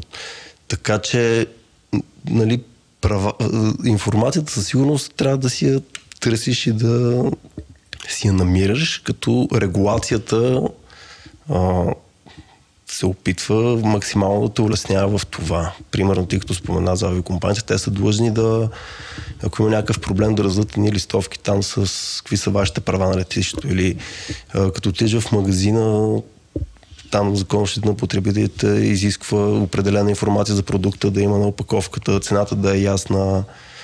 Онлайн, ако си пазаруваш, нали, трябва да има а, примерно задължително цената преди да потвърдиш крайната, която ще чаржат не, нали, купувам нещо за 20 лева и после оп, те са ме задължили 35, защото не включили ДДС, не включили а, доставката. Така че нали, информацията общо взето трябва да си отваряте очите, за да я видите. Нали, ако не четете не се интересувате, няма как някой да дойде да я налее. Може да кажеш кои са някакси най-типичните проблеми, които се случват? Примерно хората, които купуват а, продукти онлайн. За какво, какво, като казваш да си отваряме очите, за mm-hmm. кои са примерно топ три неща, за които да си ги отваряме? Ами, с, с онлайн е малко трики, защото а, нали, интернет е едно пространство без граници а все пак регулацията тя си има своите национални граници. Тоест, когато си купувам неща от Китай, общо взето знаете как функционира там въобще тези глобалните платформи, там няма регулация, която да защити или някакъв закон или нали, да ходиш да съдиш в Китай за 5 доларова книжка на телефон. Там общо взето е ключов рейтинга и, и, и си отваряш информацията за тези неща, нали, какъв е на търговеца репутацията. Ако си купуваш от български онлайн магазин, вече няма толкова какво да внимаваш, защото то закона си те пази, той е правилата са разписани и там няма мърдане. Общо взето, добре да, на сайта да видиш дали има данните на търговеца, ако има някакъв проблем, да мога да го намериш и да го съдиш или да подадеш оплакване. Нали, сайтове, на които няма реквизити, не пише който да, е продавача... юридическото лице, да, какъв адрес, е адреса, да. е тия неща. То това е. Общо взето. А, а как не е човек да си знае правата? Трябва ли да хвана...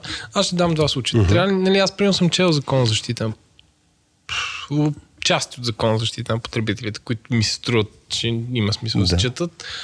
И съм чел ам, май закон за електронна търговия от части също. Ама това е, сигурно съм, че 99,7% от хората в България не са учили. А, има ли, не знам, им, нали, това, е, това е едното, нали, как да, как, трябва ли да направиш това, за да ги знаеш неща. И другото нещо е, аз съм се опитвал, примерно сега си поднових договора към А1 и да ти казваш, нали, ако имаш голям мобилен оператор или нещо, често се опитват да прикрият някакви неща, mm-hmm. дали го правят нарочно или не, но аз в този случай там ми бяха включили някаква услуга, която въобще не исках и всъщност в крайна сметка аз ми отворих страницата с права, а, с политики, не, как се казва, terms and conditions на всичко.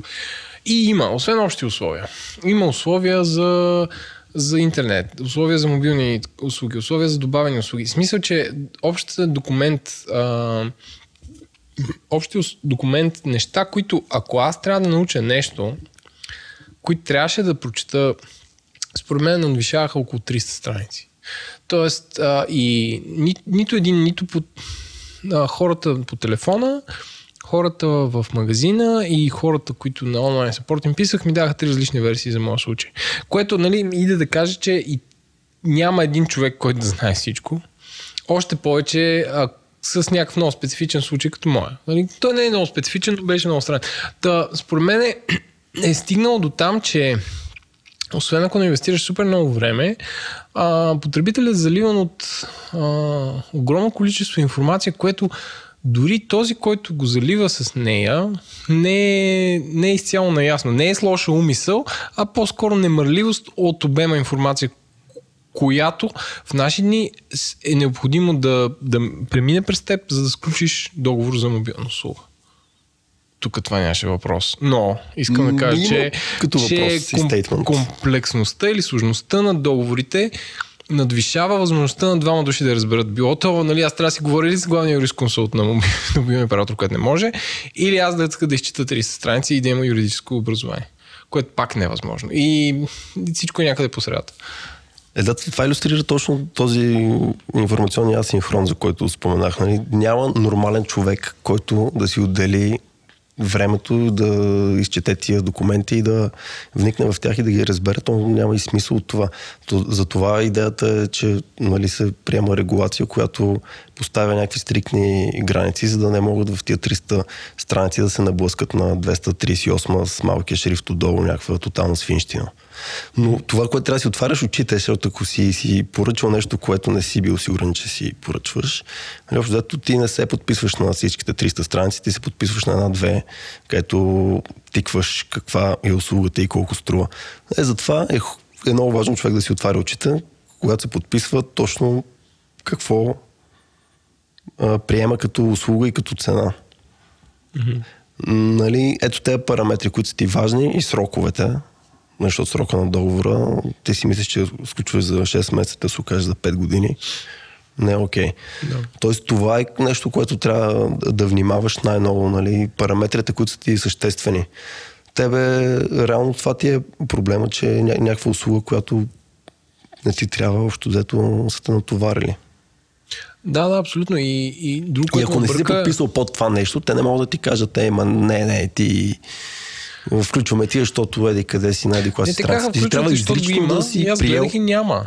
Е, Но както и да е. Това е това, но идеята ми беше за сложността на договора, който Да. не е умишлен, ха сега ще прецакаме, защото сме сложили 238, а просто някой някъде е включил нещо и в този етап е изключено и, и, и никой не му обърна внимание. В смисъл, че нещата, нали, това си продължава.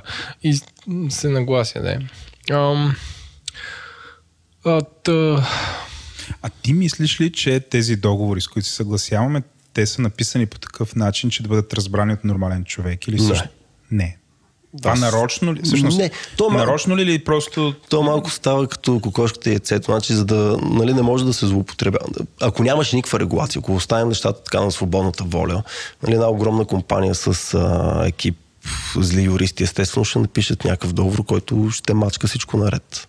То затова има нужда от регулация, която да защити по-слабата страна потребител и да, да сложи границите. Обаче тази регулация, съответно, тя пък налага някакви изисквания към техните договори, които, за да могат те да ги изпълнят, те се осложняват самите договори и то нали, става един такъв порочен кръг. Не мисля, че е умишлено а, нали, някой да, да пише кофти договори. Естествено, всяка компания а, се старае максимално колкото може в рамките на регулацията да е отгоре, нали, да е в своя полза да ги дефинира договорите, защото никой потребител не може да си предоговаря условията. Това нали, е ясно. Там не мога да вземеш химикалката и да кажеш тук в общите условия 37-ма точка не я приемам. Нали, то е take it or leave it. Нали, смисъл, ако не я приемаш, Оправи се в живота. оправи се при някой друг. А кога според теб нещо е, е сигнал, че трябва да, нали, въпреки че говорим за отношения корпорация, човек, кога нещо в персонално така, физическо лице трябва да го види адвокат? А, има ли им, човека се фърля в една мрежа и казва това е регулацията, тя ще ме спаси. Така. Или има случай, не знам, представям си някаква uh-huh. голяма покупка, примерно лизинг на кола или апартамент. В Смисъл, тогава има ли смисъл аз да търся адвокат и да кажа, бе, виж, тук това ми е, това ми е офертата. Виж, няма ли, не разбирам. Тоест, има ли смисъл тогава? Или, или кога е границата като сума или като, не знам, като срок според тебе? Да, ти всъщност даде отговора. Но Основният критерий е каква, каква ти е цената, каква ти е потенциалната загуба. Колкото е по-голяма, толкова е по-важно да преди да, да влезеш в тия взаимоотношения, да се консултираш с поне някакъв специалист, а дали ще е адвокат или ще е финансист, ако говорим за лизинг или за заем.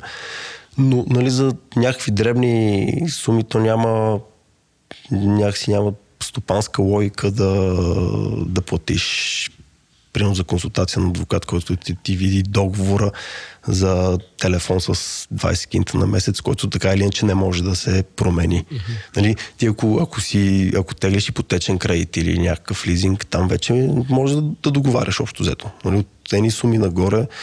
Общо взето, когато имаш а, право на глас в този договор, когато можеш да преговаряш, тогава има смисъл нали, да все пак да чекнеш с експерт. А, а като си като си говорим нали, за, за защита, колко според тебе е адекватна България комисията за защита на потребителите? Ако човек тръгне да се жалва. Колко адекватна със сигурност тя има адски мощен инструментариум от а, действия, които може да предприема. Нали, Правно, Глобите, условие. които могат да налагат са зловещи. Ага. Колко ефективно това го правят, аз честно казвам нямам статистически данни. Сега проблема, то, то при регулацията и при защитата... КЗК ли са глобите, смисъл или са по-малки? В смисъл, коя е Е. най-голямата глоба, която може да се наложи от КЗП? Сега на Изус не ги знам, но са от порядъка на над 50 хиляди, примерно. Аха. КЗК вече те имат са такива, които са оборота, знам, от че- оборота. Там е съвсем нали, зловещо, но става дума, че това Комисия за защита на потребителите може да налага някакви глоби за да знам, по малки провинения от там нарушаване на конкуренцията, но въпреки това имат много богат инструментариум. Но принципно аз много не, нали, не харесвам то, се получава един а, едно изкривяване на, на стимулите. Има няколко да кажем, модела, по които нали, една регулация може да се преведе в действие и да, да бъде ефективна. Един модел е като с КЗП, държавата учредява един орган, който следи или регулатор, КРС, примерно, следи на мобилните оператори. Нали, държавния орган ти следи... КРС, кажи какво значи това съкръщение. Комисия за регулиране на съобщенията. Те не ми КЗП следи е само... Комисия за защита на На потребителите. потребителите. На тия а, с съобщенията те дават лицензите, те контролират. БНБ дава лицензите на банките, контролира ги там, ако нещо не е окей. Нали, Това, са, това са ти регулатори. А, проблема е, че нали, ти ако разчиташ Нали, то звучи много готино на, на теория, защото не ти струва нищо. Влизаш в сайта на КЗП, там има такъв много готин формуляр за а, електронен Жалба. сигнал, жалба, попълваш си данните, правиш си нещата, нали, фри. Но само, че да, то безплатното си е в някакъв момент.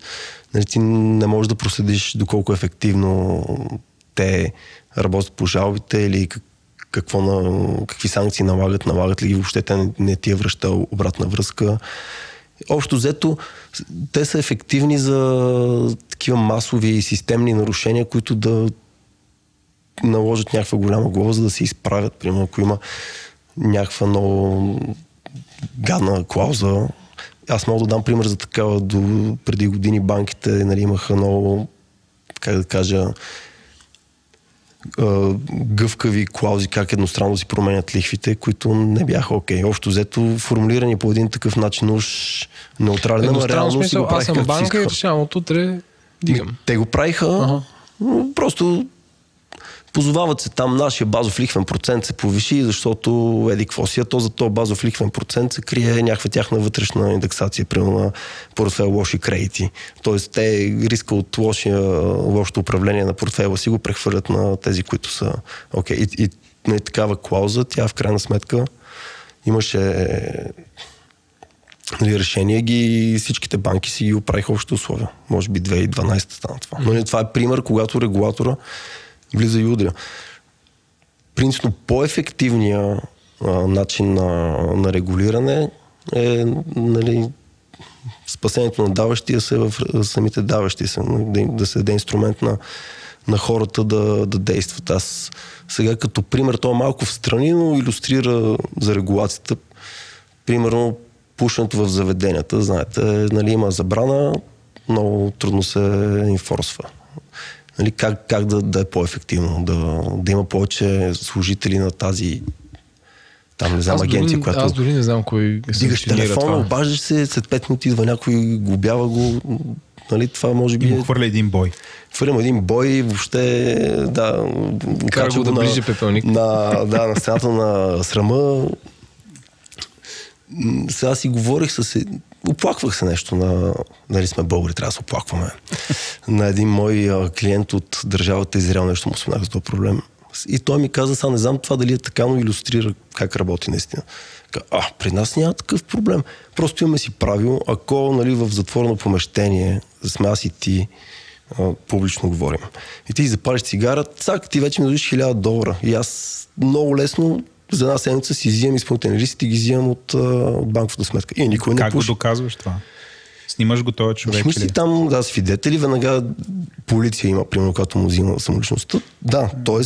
трябва точно така да има ефективен механизъм, даващия се да може все пак да тая възможност да я, да я хване.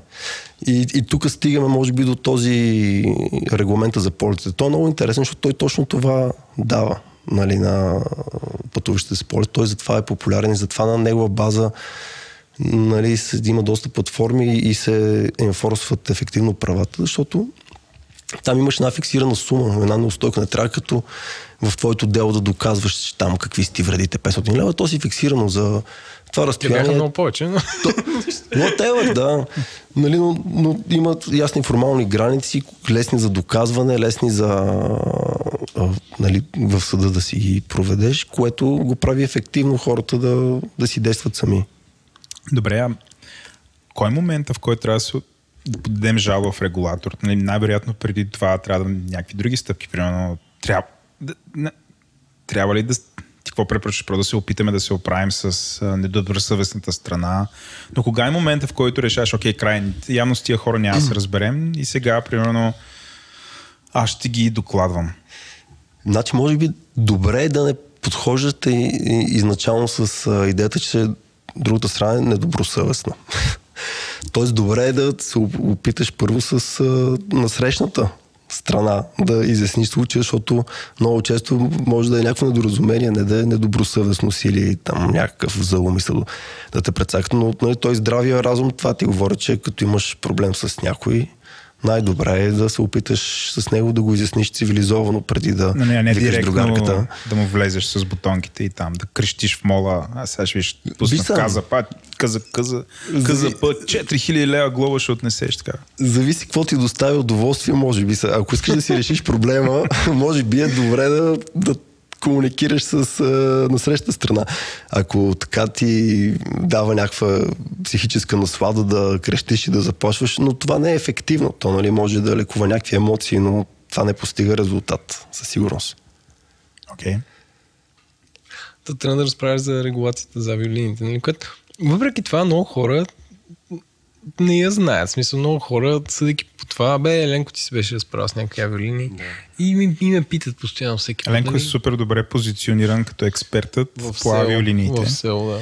Понякога дори се шегуваме с него, че той е от този тип хора, дето вече той не чака нали, да някакво да има ризанинг. Той директно им влиза с крак брат в лицето. Не, ма, то, виса, тази регулация е направена така, че ти не влизаш крак избрадва, пълваш една формичка и те си обаждат и си превеждате ни пари.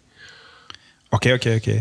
А, Нали, ма това е някакъв идеален случай, което не знам какво е довело до това. В смисъл, какво, евро, паневропейски орган као, лесен, това трябва да спре всички, не, всички знам. европейци. И- и не е да, разкажи, това не е също е интересно, защото това е някакъв идеален случай за регулация, където някой като страда, получава възмездие парично. Значи, да, той е идеален от гледна точка на Еленко. Дали е идеален от гледна точка на превозвача, но сега да не влизаме в, в техните обувки, но всъщност но тази регулация иллюстрира точно това, което казвам. Когато имаш лесно формално правило, т.е. имаш някакви конкретни суми, нали, до 1500 км, ако ти е полета, 250 евро обещетение, до 3500 км 400, през океанските тия дългите полети над 3500 км 600 евро. Тоест имаш я сумата, имаш ясната предпоставка там от за, отменен е полет, закъснял ти е над 3 часа при кацането или не са те допуснали на- до борда. Да, то е измеримо, защото те или казват, излитат и се пази всичко това. Всичко няма, се пази. Няма нали? да Това- кажа, а, не, не, той, той не в- касна в, тогава. В или- авиацията нямаш никакъв проблем с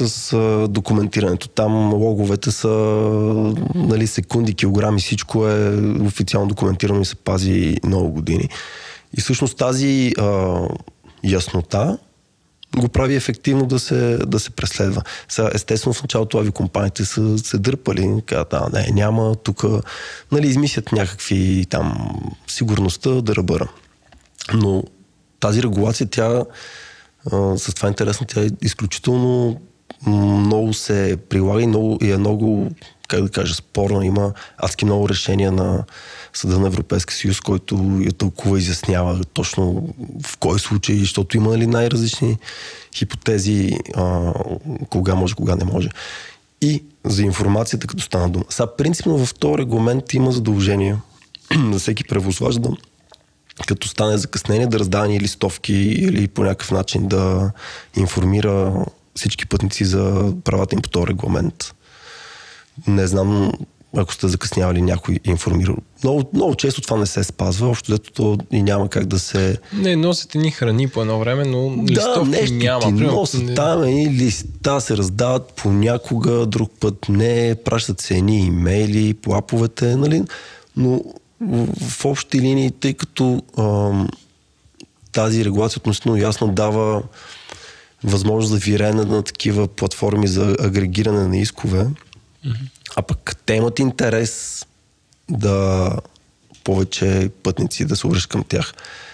И т.е. те инвестират част от своите приходи в това да информират нали, и започват реклами, търсят си правата, нали, влизаш там в Facebook, в Google, четеш стати, излизат и така. Да, това всъщност за единствените правни услуги, на които съм виждал някаква откровена реклама. А то не знам дали Ами се ето- води правна услуга.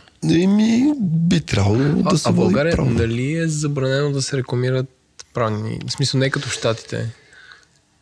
Забранено адвоката да се рекламират. Сега адвокатската услуга, строго погледнато е представителство в съда, процесуално представителство. Нали? В съда може да, да те представлява само адвокат или роди, родина близък, там, родител, дете. Чакай, как така е забранена да се рекламира? Не мога да пусна Да, Да, реклама. не не, не. можеш, не можеш да се рекламираш, ако си... Не може като в Better Ако Call Saul да пуснем такава реклама. Не, не можеш. Ти като тиш в град Нью Йорк, там всички реклами в метрото са а, уволнен си, може да получиш 3 милиона обещетения. В смисъл, те са такива обратната страна на правото. В смисъл, че виждаш, че най-малкото нещо се експлуатира към това да, да, да печелиш, не толкова да, да ти се възстановят някакви щети. Нали? Но в България знам, че, че, че е забранено. Окей. Да, но това не е толкова важно, нали? В случая Ме, не е важно по-различна. това е специфично за, не знам, за... Аз не знам не за България, за- в Англия може. Ма, не но- Може би е специфично за соцблока, не знам. Но, Нали, защото няма някакъв... Значи логиката мисля, че и на докторите им е забранено да се рекламират. Един вид това са професии на доверие, на личен контакт и така не може пускайки рекламата, тези, които са, имат повече средства, примерно да изринат всички останали от пазара, някаква такава е логиката. Аз не я намирам за... За логична тази За логична, но такъв е, такова е правилото, да. Но всъщност те повечето тези платформи, те не са адвокати, те са си, това е някаква услуга, може би консултантска, много или малко, защото те ти помагат да, т.е. консултират те да се справиш с тази процедура, която средно интелигентен човек и сам ще се справи без особени затруднения, нали, но може път да не му се занимава. Сега за всеки влак си има пътници. Но ето по този начин достига информация за правата на хората. Ти може да не знаеш, обаче висе, че- висейки на летището и чудейки се какво правиш, не ни скроваш и цак. Излиза ти таргетираната реклама. Ти висиш на летището, значи може да имаш някакви права. И научаваш. А според теб има ли друга, не знам, коя, ще, коя би била следващата подобна сфера, където такъв вид обещетен или такъв вид потребителско би засегнал. Тоест, аз се си мисля, че примерно България бързите кредити или като цяло кредитната култура е много не, не, не, финансовата култура е ниска, кредитната култура е ниска и оттам нататък бързи кредити и такива неща са много експлуатират хората, нали? които пък са по-специфичен тип хора, които а, някак си по-лесно се експлуатират, не знам. топло, но всъщност то го има. Това е в застрахователните отношения. Има такива ambulance chasers, нали, които и в България ги има, макар че то- това не е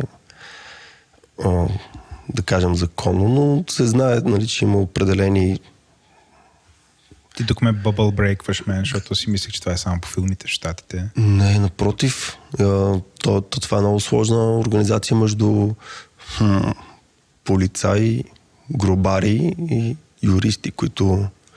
А Що, що грубари? Ами защото когато има ПТП с увреждания смъртен случай, Аха, т.е. има шанс за корупция. И оттам... не е корупция, така тече информацията. В този ред, както го изреди. Добре, дай един... В то, така и така днес е весел епизод. А, какъв пример? Човек блъска и убива друг човек. Пристига полицай. Или... Не, не, Еленко, а, ти си пострадал, примерно, твой, твой близък е Ага. Починал в ПТП и ти нали, отиваш да го погребеш или почваш да организираш това нещо. И те, знайки, че е, е починал в ПТП, значи му се дължи обещетение. То в момента това е хот топик, нали, с тия лимити, които искат да слагат, но да, то това е... А какво е, какво е новината, защото аз не знам. Иска да сложат лимит на максималното обещетение при... за твоите роднини по време на пътно-транспортно происшествие. Тоест ти ако си за- застрахован и загинеш, да има лимит. Не е ли това? Не, гражданската ти отговорност, нали, ти ако буснеш някой, той почина или Нещо. нещо му стане, нали, това ти е гражданска отговорност, застрахователя плаща твоята отговорност и я покрива. Тъй като сега имаше едно решение наскоро през лятото на, на Върховния съд, който разшири кръга на, На вас? На ВКС. А, кръга на хората, които могат да претендират такива неимуществени вреди. Нали? То преди беше само... Само... Да, аз четох една статия, че сега изведнъж липсват едни пари. Защото всъщност те те ги има смятат- опасност да фалират застрахователите, защото Да. като са те. Те ги смятат малко на ангроно, нали? Примерно преди ако са се присъждали само на деца и родител, са примерно сестра, някакви е такива, разширява се. Mm-hmm.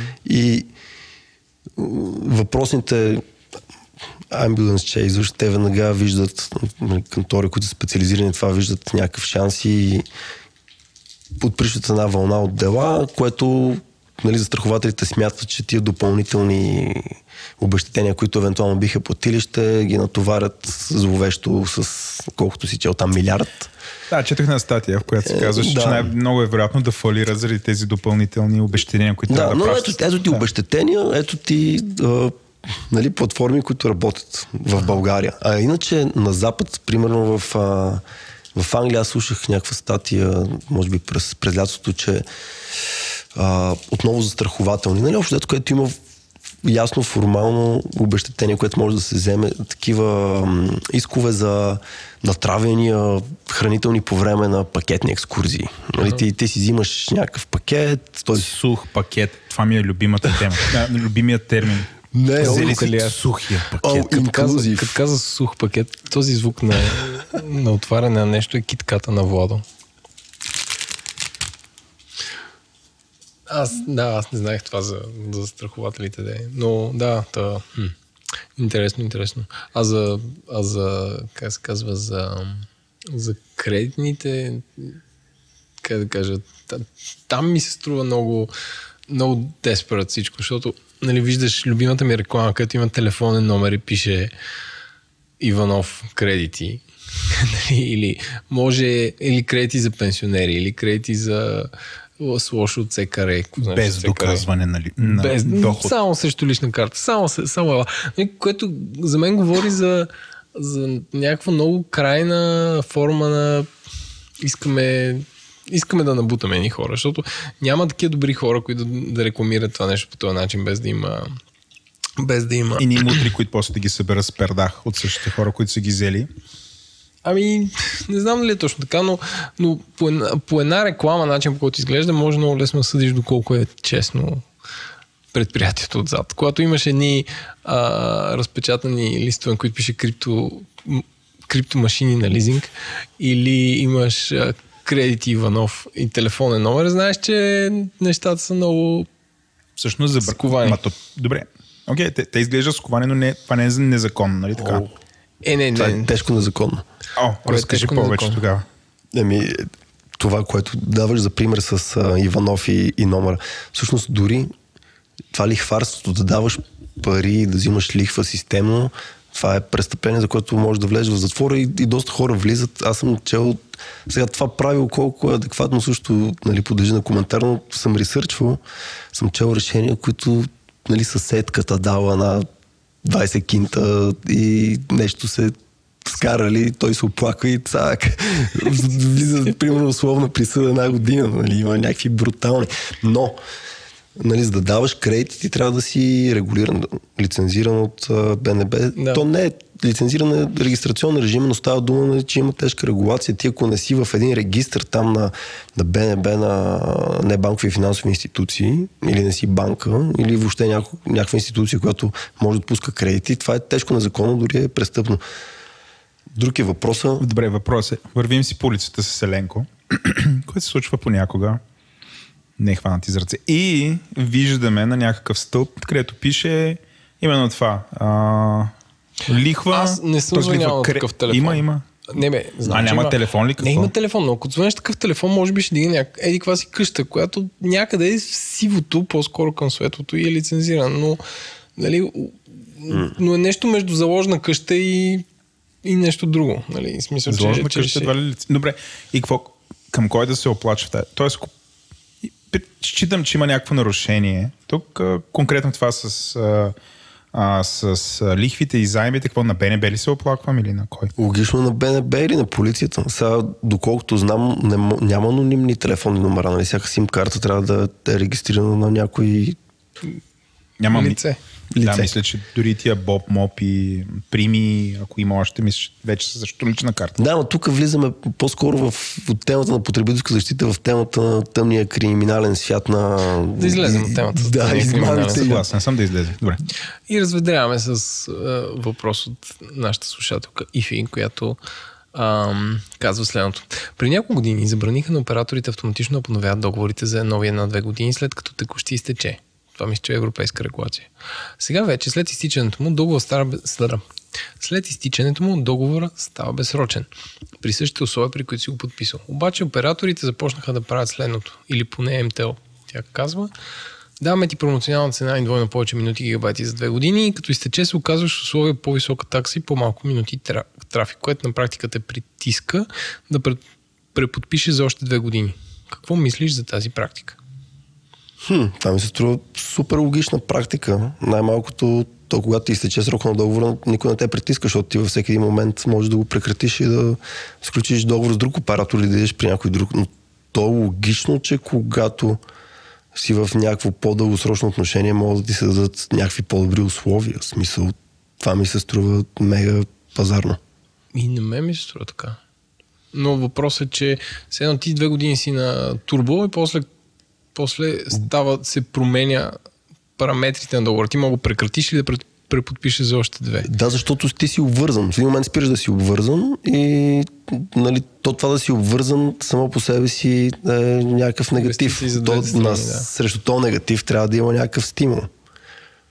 Тоест ти за да се обвързваш, те трябва да те стимулират. Ако те принудят по някакъв начин, това би било голям проблем. Но ако просто ти дават някакви стимули и ти прецениш, че м- това неудобство да си обвързан всъщност е по-малко, отколкото ти е ползата от 30 лева, а с 30% ти е по-скъпо да ни, от и, свободата. И си го решаваш ти. Тоест това е индивидуално. За тебе може да, да е така, за друг да е по друг начин, но това ми се вижда много логично. А предишната практика беше много тегва, защото нали, ти, ти едва един прозорец да, от два дни. Да, който... трябва да следиш, да си наслагаш някакви ремайндъри точно сега и, и ти за тия два дни всъщност какво решение взимаш? Нали, дали може да има неизгодни договори тогава. Не, окей. Okay, да.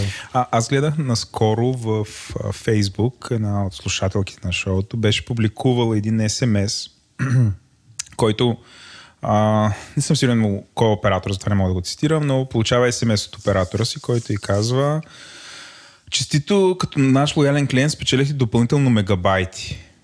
Елате в нашия офис да ги активирате. Това е което е. Тя отива в офиса и те й дават един лист да се подпише. Като се зачита, разбира, че всъщност тези мегабайти ги получава, ако сключи на ново договор за две години.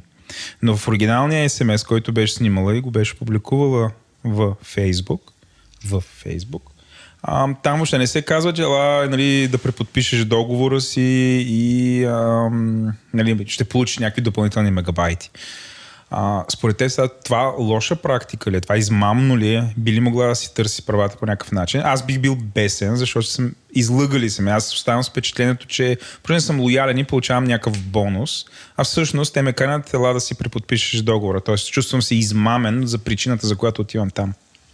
Е, виж, това е малко субективно усещане.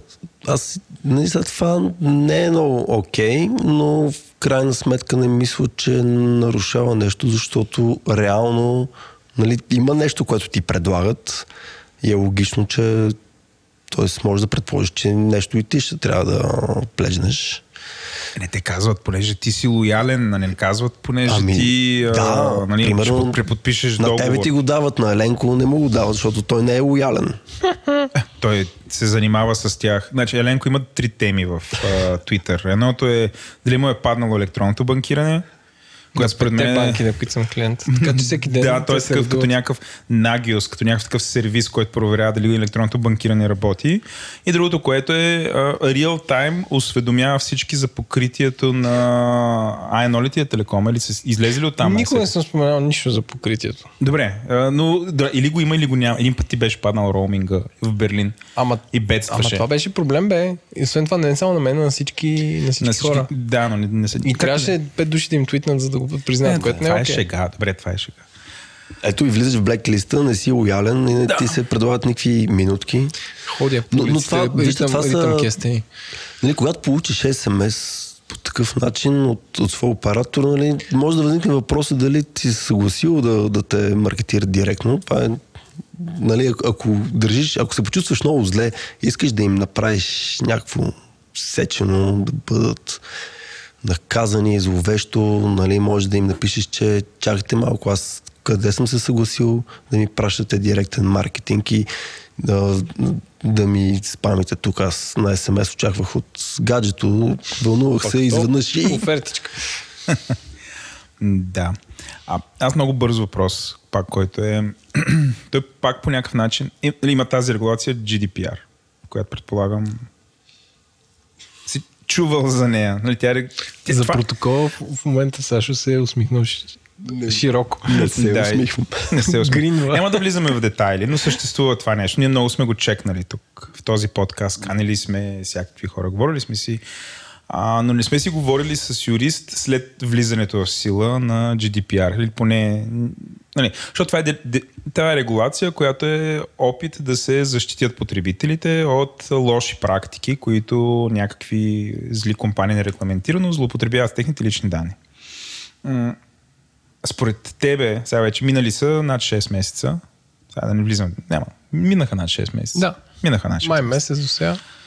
Това нещо, което се направи, от това, което виждаш в момента, имаш ли някаква полза? Реално по-защитени ли са потребителите? Или цялото нещо е някакъв, някаква гига-мега издънка, която по-скоро се застреляхме в кръка?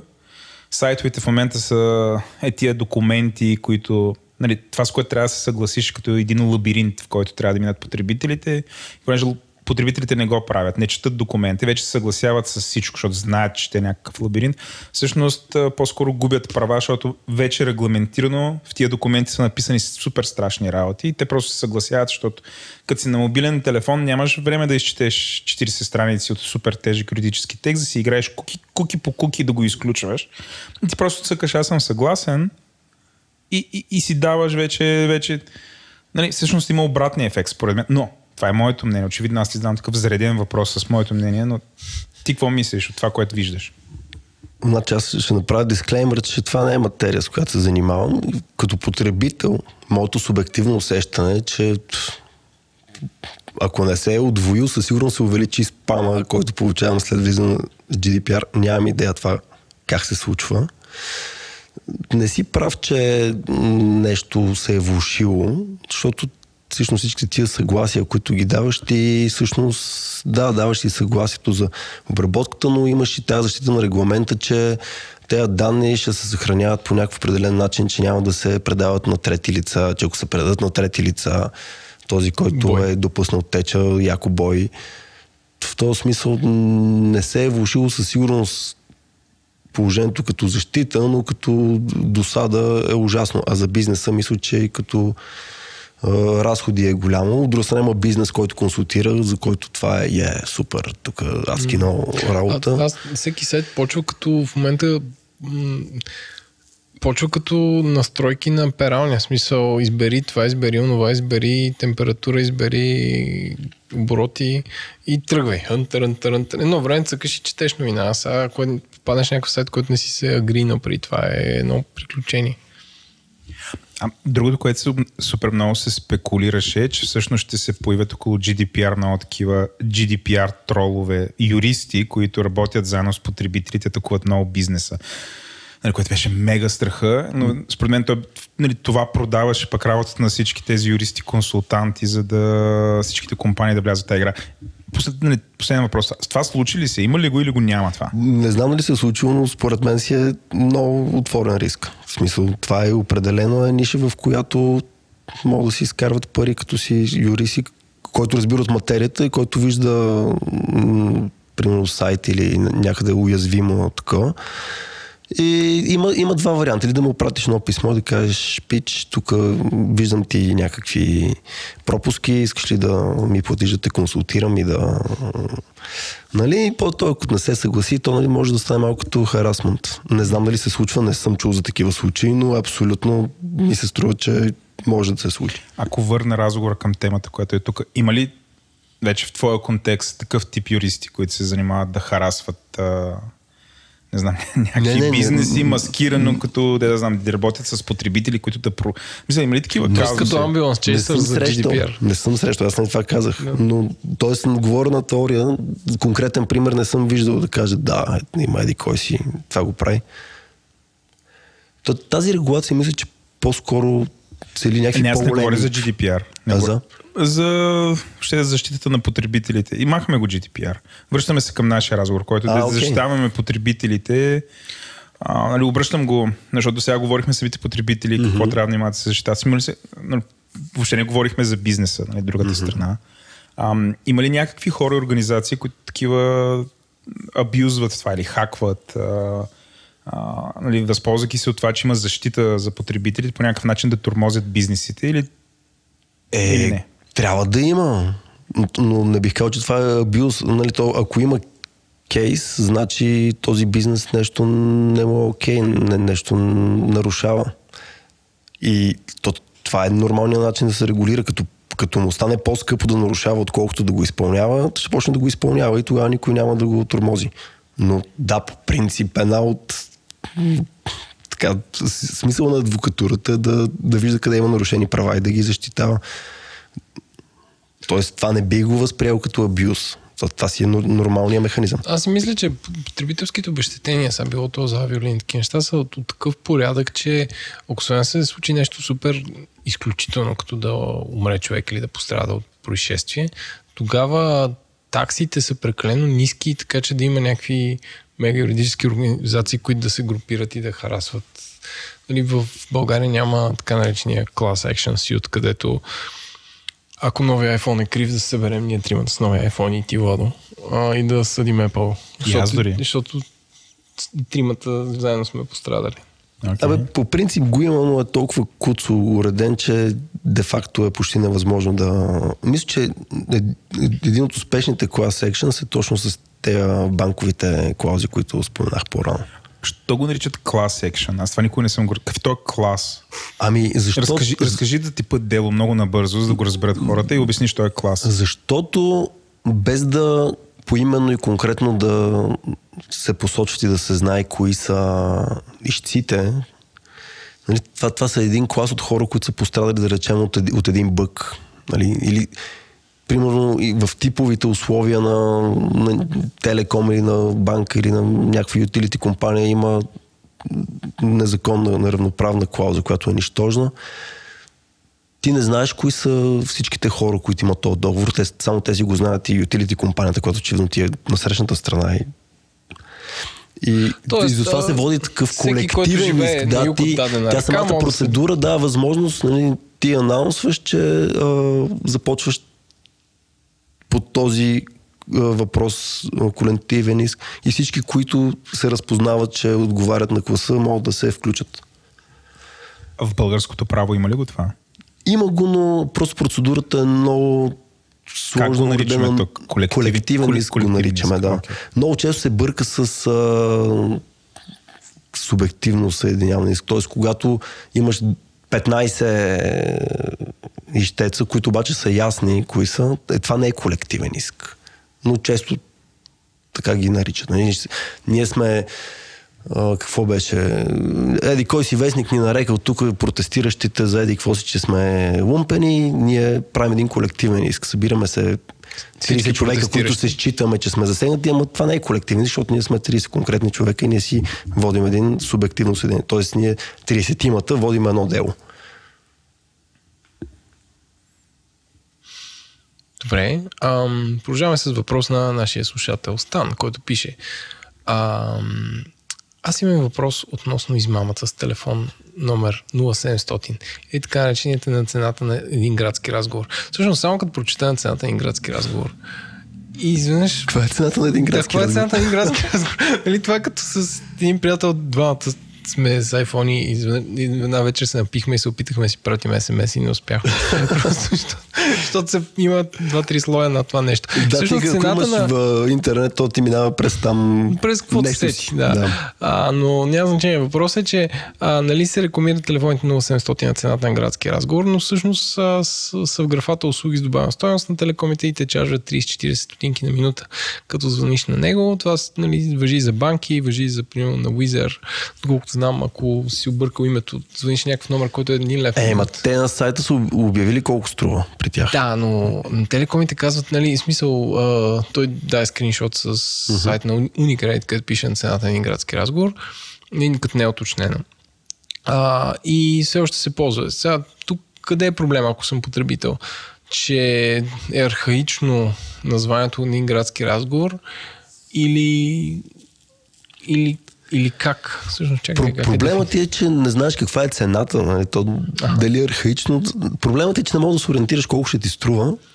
А, тук проблема обаче а, че Unicredit или там, който е търговец, който си го сложи това на сайта, той също не знае колко ще ти струва, защото това зависи От ти план. какъв план имаш и към кой оператор. Тоест, той търговец не може да ти го обяви това. Тоест, логичното е ти да можеш да се информираш от а, свой оператор колко ще ти струва обаждане на 0700 или там колкото им е. Те са няколко такива номера, ако не се лъжа. Еленко тук в реално време роби в сайта на някакви нещастници. Нищо няма За да, ги намериш. сга- да Не, бе, всъщност се вие... Не, защото той беше дал и скриншот и ми изглеждаше доста доджи. Се опитвам да го намеря. Ма вие си говорят. А, ние да си говорим. Еленко е отворил футъра на някакъв сайт, където има 780 линка и той сега ще го намери за нула време. Но да, това е проблем по принцип, когато не, не знаеш нещо колко ще ти струва. Нали, когато си потребител, защото при цялата сложност и комплексност на информацията, Ами да, има телефон, който пише на цената на един градски разговор. И, и всъщност... има адвокат не, не, там. не, гледай единия е 0700. Тази банка имат адвокат. Тук е 0700, тук е 02. И двете са на цената на един градски разговор, но със сигурност те две цени са различни. Но както Ама да е. те са различни заради операторът ти, а не заради... Ам... Е, 0700 не е град, не знам.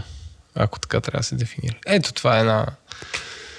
Една щекотлива тема. щекотлива тема, с която мога да се занимая. Подвеждаща информация, това отива към Комисия за защита на конкуренцията, Оле-ле. нелоялни търговски А, практики, нали, Защо? реклама, която е подвеждаща информация, която е напълна, защото това се счита, че изкривява конкуренцията вече. Защото, Със сигурност се изкривя. да, ти като сравняваш между двама, Тук нещата доста ескалираха рязко. Както се Защо? защо я, значи аз съм чел и някакви правенци на КЗК. Защо? А, с, ам, да не се занимават глупости или е направено така, че иска да е 500 лева и нагоре. А не иска това е таксата. таксата. А, това не смяташ ли, че възпира, Възпира. мен като потребител И мен ме възпира за тебе, не знам. и мен ме И възпира мен ме възпира определено. Вол, те Имал 500 съм лева възпират ли? Кое, кое да не ме се възпира? 500 лева, за да подадеш Да, минималната такса е 500 кинта за всяко Защото аз виждам една реклама и казвам, това не е легално, сега ще видим майката и после откривам, че е 500 лева. И съм се опитвал Това е, защото да... КЗК не е толкова орган насочен към потребителите, това е орган, който общо трябва да регулира между, между търговците компании. и конкуренцията. Да. Тоест, ти ако си потребител на Ама аз Тоест, мисля, че ти- рекламата много повече как да кажа, го навира на потребителите, ако е нелоялна, отколкото е Да, цената на един градски разговор. Концепцията е, че засегнати от рекламата е конкурента, защото потребителите ще отидат при, при другия заради някаква подвеждаща реклама и затова конкурента има стимула да сезира КЗК, да наеме адвокати, които да напишат ама и супер кейс. Но по принцип, ще бъдат предсакани, защото един вид ще бъдат излъгани и ще изберат Така е. услуга, която или стока, която не е но, но няма голяма логика, нали, под- потребител няма да има непосредствена полза, т.е. той ще вероятно получи чувство за удовлетвореност. Със сигурност. А, но тия 500 кинта и там, ако се радва, че ще бъде глобена компанията, но това няма да му даде повече клиентела, няма да даде повече бизнеса, докато конкуренцията на тия с кофти рекламата, те ще... Невидимата ръка на пазара. Това е малко невидимата ръка на пазара, да. Тя затова, може би за това, защото КЗК е към бизнеса насочен орган и там са такива Харесва с как се опитваш да намериш. Ес- Естествено, това е направено, за да филтрира такива като Еленко и- Естествено, и като за това- мен, нали, които бихме естествено, че за пускали. това е направено. Нали, който не е такъв някаква форма на цензура. Къде разкошеш? Ти, да, Да, да. така. А, очевидно е направено за това. А но... теб, аз даже всъщност много пъти съм се замислял, а теб ко- кога те е възпирал, спомняш ли си? Тоест не, нещо си искал да возригнеш. А, срещу някой конкурент, вероятно. Не, не. Той я не, не, не си спомням, не 30 си спомням в интерес на истината. Не си спомням, но си спомням, че ме е възпирало, защото от 500 кинта съм запомнил съм тази такса, че е малко прекалена. Аз по едно време нещо, не гледай това, ей, какво нещо е живота. По едно време много се бях възбудил срещу нещо, не знам срещу какво беше. И, и събирах в Твитър пари, ама... Не е било жена, нали? В Твитър има Да, ли такава не, не, исках, не исках, исках да, крауд, да, крауд, да краудфанднем една така жалба, която според мен конкуренцията малко ли много тук е заспала за такива неща или има някакъв пакт на ненападения са, Възможно са е. подписали всички, да не, да не се тролят, защото един ако се заеде за реклама, другия ще стане. Мисля, че само в хранителните вериги много се, много се хапят там. Mm-hmm. Но, примерно, бири, а, такива алкохоли, ам, оператори, те някакси ска и по-полека, защото всички сме зле, е по-добре да не... Защото после, значи ти Не, ама- докладваш конкуренцията, тя ще го върне, нали? Ще влезете в такъв цикъл Да, на да, да, не, ескалация. защото- защото те това е това са сектори, които са война постоянно- перманентно. Да, но не и в България. Тук всички са... В смисъл има полукартелни споразумения, в които са се разбрали, си поделили пазара и знаят, че няма да се хапят, защото е зле за бизнеса всъщност. Нали, да правят целият този сир нали, за рекламата и така е просто. Ето, то затова е хубаво, че има европейски пазар, който така ги използва на конкуренция. Това, между другото, за банките, аз не, знам те как мислят да, да преживяват. А, сега той има payment, с, такава директива за платежните услуги във вътрешния пазар. Имаше първа от 2007, тя 10 години съществуваше, сега има втора, която много, нали, целта е да направи вътрешен пазар единен. И там се въвеждат редица информационни, нали, за информация говорим. Та мисля, че от вчера БНБ имат на сайта си така сравнително таблица. таксите, да. Колко струва таксите. Това е заради Payment Services директивата въведено. Но нали, тия финтех компаниите, които предлагат много ефтини преводи, те почват да подкопават. Единствено така вродената консервативност и инертност на, на българина може би спасява за момента банките, които вадат бесни пари от такси, Такси, за преводи, при положение, че имат доста достъпни альтернативи на това нещо. Що нали, няма масова миграция, не знам, но може би в някой момент ще, ще има типинг поинти. Нали. Аз, аз малко по-философски бих подходил.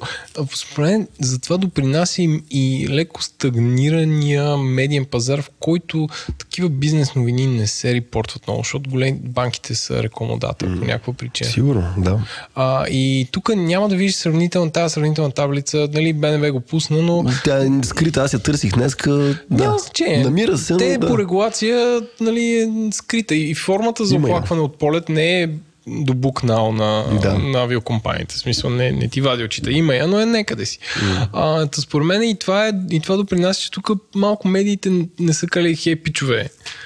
Банката, която ти взема 10 лева за добър ден е тая, тази е нула, нали? Но не, не са го направили това нещо. А, и това допринася за това да сме малко сковани в това отношение, да, нали, да, да, да гледаш кое е това. И много приятели, примерно съм се опитвал там да ги ръчкам на полза. Добре, ти конвертираш ли ги? Защото нали, твоята, твоята хипотеза е, че липсата на информация, медиите, те не... Аз защото се опитам да... Тоест, не, че имам някакъв интерес да ги конвертирам, но като споделям с мои познати, те голяма част от тях не мигрират. Тоест, защо? А, смисъл за кое да не мигрират? Към такива платформи, примерно, които ще им спестяват пари за пред... Не, една не, част аз- мигрират, други не. Сега тези платформи, аз имам револют. А, като нали, си го поръчах а, понеделник сутрин, дойде вторник след обед с моето име изписано Картата, нали? картата. Аз си поръчах карта в Почтенска банка и тя дойде след 19 дни. В смисъл, което не знам как се получава. Това е един пример да кажа. Но а, тези платформи не са много свързани с българския пазар, защото за да имаш револют, трябва да си прехвърляш там пари от друга карта, не може да се цоца от директно от, от, от твоята сметка. Нали? Не, още не са интегрирани с екосистемата тук, за разлика от Англия. Водощо ме гледаш така. Харесва ми как изглеждаш. Мисля, че имаш въпрос. Не, нямам. Добре. А, така че това е нещото. А, а, иначе аз доколко, нали, аз това съм клиент на пет банки, доста съм волкал, така да се каже, с техните недъзи. А, но Доста е слаб, слаб за прехвърляне, защото за прехвърляне е малко трудно все още бизнесите да се прехвърлят, главно защото много ако имаш, приемаш пет вида кредитни разплащания, такива неща, те са вързани с една сметка. Още повече, ако си издал фактури към много контрактори, mm-hmm. това го, нали, това лято прем... това лято фирмата, която управлявам, преместих от едно от, не, от една банка в друга, от Unicredit в Пощенска. И трябва да ти кажа, че това доведе до 3 месеца по-късно продължават ми изведат някакви счетоводни отдали някакви фирми. Вие сте ни издали фактури, сметката е друга и е някакъв шок и ужас. Да. Пратете ми сега от тази банка видео как някой се кълне, че тази сметка е ваша. И, нали, трябва да спратиш. Да. нещо, на което пише вярно с оригинал. И викам хора, издаваме си фактури, просто на тази фактура съм сменил сметката. Нали? Трябва ли? Разбираш, то стрес счетоводен, че нещо сменено някъде е много, много голямо. Е, да, и аз това казах. Инертността и вродения консерватизъм. Добре, аз- Това е инертността, Толкова- тя е причинена от нещо, тя не е самоцелна. Аз не казвам, че няма причина, но ако това, ако теглиш чертата и нали, разликата ти е няколко хиляди на година, само си замислиш това неудобство, дали пък не можеш си го причиниш, примерно. Ами... А, нашите въпроси изчерпаха. Може би да, да, да обобщиме според тебе как върви защитата на хората от... В смисъл, по-защитени ли сме? Това е такъв малко риторичен въпрос. Да, и в България всъщност потребителите добре ли са защитени, ако примерно Или- сравним или са- средното европейско ниво. Или са незащитени, защото не знаят и не се интересуват. Тоест, как, е, ами... как го виждаш това? И, и как, се, как се развива този вид регулации вчера, днес и утре? Нали? Как го виждаш това стане? Чисто... Ми, мисля, че за хипотетично. по-защитени поради простата причина, че повече хората се интересуват, четат, следват Еленко в Твитър, нали, той поства там какви права, Рейджва редовно. е, рейджва. То, това е всъщност причината да са по-защитени, че повече се интересуват, повече са про- проактивни. И това в началото, може би в откриването ти спомена за ниско самочувствие, нали, че сме българи, че сме втора ръка хора, че няма да ни... Но ни, аз, и- ни, нашата платформа доста клиенти, които това ми прави впечатление, които казват, вау, като нали, има резултат.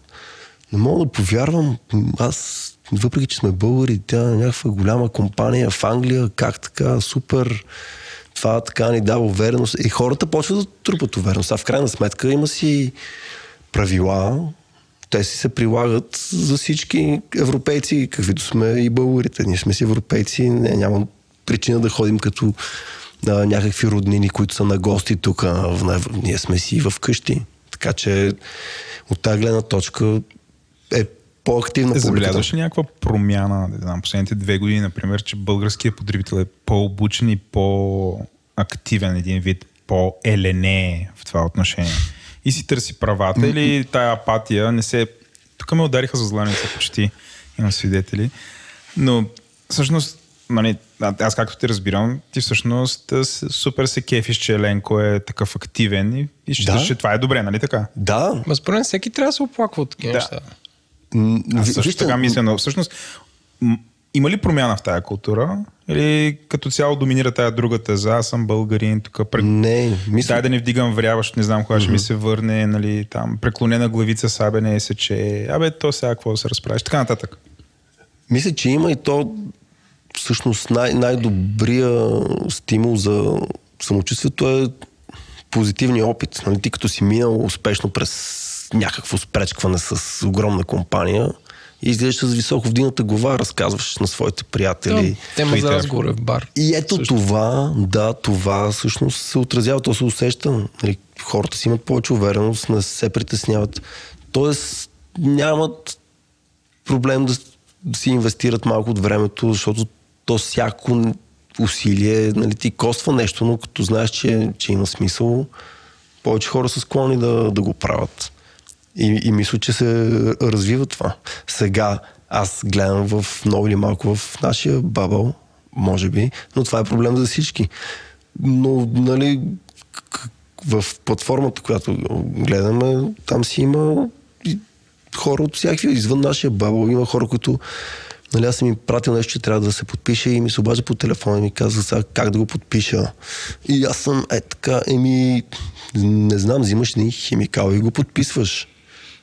Окей, и нали, той се справя с тази задача и след това му идва самочувствие. Те да знам, има някакво разпространение на... Разкажи ни, айде, последен въпрос от мен. Разкажи ни, да знам, може би най-интересният ти засукан казус, който, по който си работил, който е свързан с някакви нарушени права. Ей, Айде, добре. Това, това е супер интересно. Яко е, да. Да, окей. Е, Еленко, аз задам Значи, ще го разкажа, защото то, аз то в момента ми е много прясно и съм много нервиран от това казус. Лю- Любимата тема банк, кредитни карти. Сам, това не знам доколко се знае, а е добре да се знае, че когато си потребител на платежна карта, там кредитна, дебитна, тъй като а, измамите с тия карти са глобална индустрия на стойност. Аз гледах 2016 беше нещо труда на 17 милиарда долара. Малко ми струва. Е, добре. да, да, но е Но много... някаква древна сума. Става дума, че е добре организирано там. Вълна се смей, това са... Това са 4 КТБ-та. Нищо не е. Да, 17 милиарда долара. Окей. Аз, Еленко нямам, аз големите, големите КТБ-та. суми с КТБ-та, малките КТБ-та с БМВ ли 4 седмици. милиарда лева. Окей, добре. 4, да. 4 КТБ. 17 милиарда долара. Няма значение това. Става дума, че това е организирана престъпност хай-тек с много нали, възможности да, да се употребява. Както да е, за да, понеже е има интерес за всички да се ползват максимално такива платежни инструменти. Не, не нали, ограничаваме кеша. По много причини. Но хората трябва да имат а, доверие в тези инструменти, че няма да пострадат. Сега никой не си ходи, примерно, ако имаш кредитна карта с 20 бона лимит, ти си, тя ти си тази кредитна карта в портфела. Ти, ако ходи, ти никога не си носиш 20 бона кеш, нали, нормалният човек. Освен Еленко, той така Освен ходи, Еленко, защото си е събрал парите, да. за да може като ходи в барове и така да заговаря. Да пръска. Да, да каже, е, виж колко много пари имам. Защото... Това не е смешно, е, Владо. Но става дума, че нали, чувството, че ти се увеличава риска, защото ако си изгубиш портфела с 300 кинта, нали си изгуби 300 кинта, ако има вътре три кредитни карти с общ лимит 60 бона, малко не се чувстваш много яко. Някъде Да, има сватба. Да, и затова си има регулация, правило, че защото те на тези карти могат да се разбиват пинове, уж има много защити, но тази индустрията с многото милиарди има много начини да ги продоляват тези защити. И затова си има ясна регулация. Ако ти знаят пина или там онлайн ти направят някаква операция, твоята загуба е лимитирана до беше 150 евро, сега стана... Беше 300 кинта, сега стана 150 кинта. Тоест открадат ти кредитната карта, следили са те, взели са ти пина. Източвате цялата. Източват ти я цялата 300 кинта. Си загубил разликата, го, го поема издателя. За първи път н- научавам за такова Е, не, това Аз е знам, супер важно, знам човек. това, да. А, да. Това е супер важно. Но знаеш. Но, Как Шемтов Да. беше, на, беше му се случило нещо подобно, написа статия в Капитал по темата, която Коя е много година? интересна. Ми преди, не знам, преди 5 години, примерно. но това касае потребителският. Пак се връщаме, затваряме кръга. Нали? За фирмените карти това може да отпадне, там може да си изгубиш всичко, но за потребителските го има това право. И, и сега всъщност имаме такъв засукан случай, където един господин са му откраднали. Тоест той докато си разтоварва от морето се връща и разтоварва си колата и прави курсове между колата и входа. Жена му си цъка във Фейсбук на предната седалка, някой му грабва бензинджийката или там, както се казват тия секси раници. Хюмнетката. Бананката. Да. Да, е, такъв, Man такъв тип а, хм, Аксесуар. аксесуар с портфел, документи, кредитни карти и този някой директно отива на първия терминал и изпомпва 10 бона от тая карта. И как го прави това? Нали, има пин кодове. Ето, Някакъв чуден... Ага. ето, знаем му пина. Как, как, откъде го знае? Ами, може да го е следил, може да, да има някакви устройства по ATM-а, които снимат. И много начини има да се разбере. Няма, няма. Окей, на- взима го и източва има, 10 бона. то Да. затова го има това правило, че е до 300 кинта е загубата за клиента, защото тя има и друга лойка. Нали, банките, издателите на картите, те имат много сериозен ресурс. Общо взето не е някакъв ам, rocket science софтуер, който профилира поведенчески модели, т.е. ако има някакво много нестандартно поведение, се дигат флагове, блокират се карти. Не ви ли се случва? Отивате в чужбина, правите операция и ви се обажда някой. Вие ли сте тук? Да, случва се. Е, това е тази защита. Дига се някакъв флаг, защото нещо странно се случва, което не е обичайно. Тоест логиката е, че банката има ресурса или там издателя, защото не само банка. Да ни пази. Плюс има ресурса да се застрахова за Ами, всякакви такива изпълнения и така. То, точно защото никой няма да те пази, регулацията е ясна. Поемаш загубата, т.е. Да, да пази себе си има стимул, нали, за да си ограничи тази загуба и този риск. Следва да инвестира в съответните механизми защита. Добре, а как е защитена самата банка? Примерно, ето Еленко не харесва някаква банка нещо. И върви по листи и си хвърля кредитните карти и такъв казва, е. И някакви ги източват. И Нали? Владо, Да. уж, фаща Нали, нали, точно аз а, Е, каза, това е проблема, да. Това е проблем, нали така? Да. Тоест, когато има измама от страна на потребителите спрямо... Точно така. Значи, това ограничение отпада в случаите, когато има измама или груба небрежност. Примерно, понеже си... Пина ми е 6312! Не, няма нужда да го крещиш. Нали? Може, можеш да го напишеш с маркер на картата, защото да си знаеш, че на тази А, но- карта а, е но кой трябва да толкова. докаже това? Как да го кажа? Е, много, това- ме, много ме кефте. Да, точно. Кой го Но- доказва Еми, банката трябва да го докаже. Окей. Обаче, да, точно имаме такъв кейс и нали, има някаква практика, която я виждам така българските съдилища, които изкривяват а, а, европейската регулация. Нека позная, обвиняват жената, която се цъква на Фейсбука на правилна седалка. Не. У- Обвиняват човека, че гледай сега, щом ти знаят пина, значи ти си го записал на картата. По пътя на логиката няма друг начин да се разбере пина. Нали, и ти им обясняваш, чакайте малко, има поне 50 начина.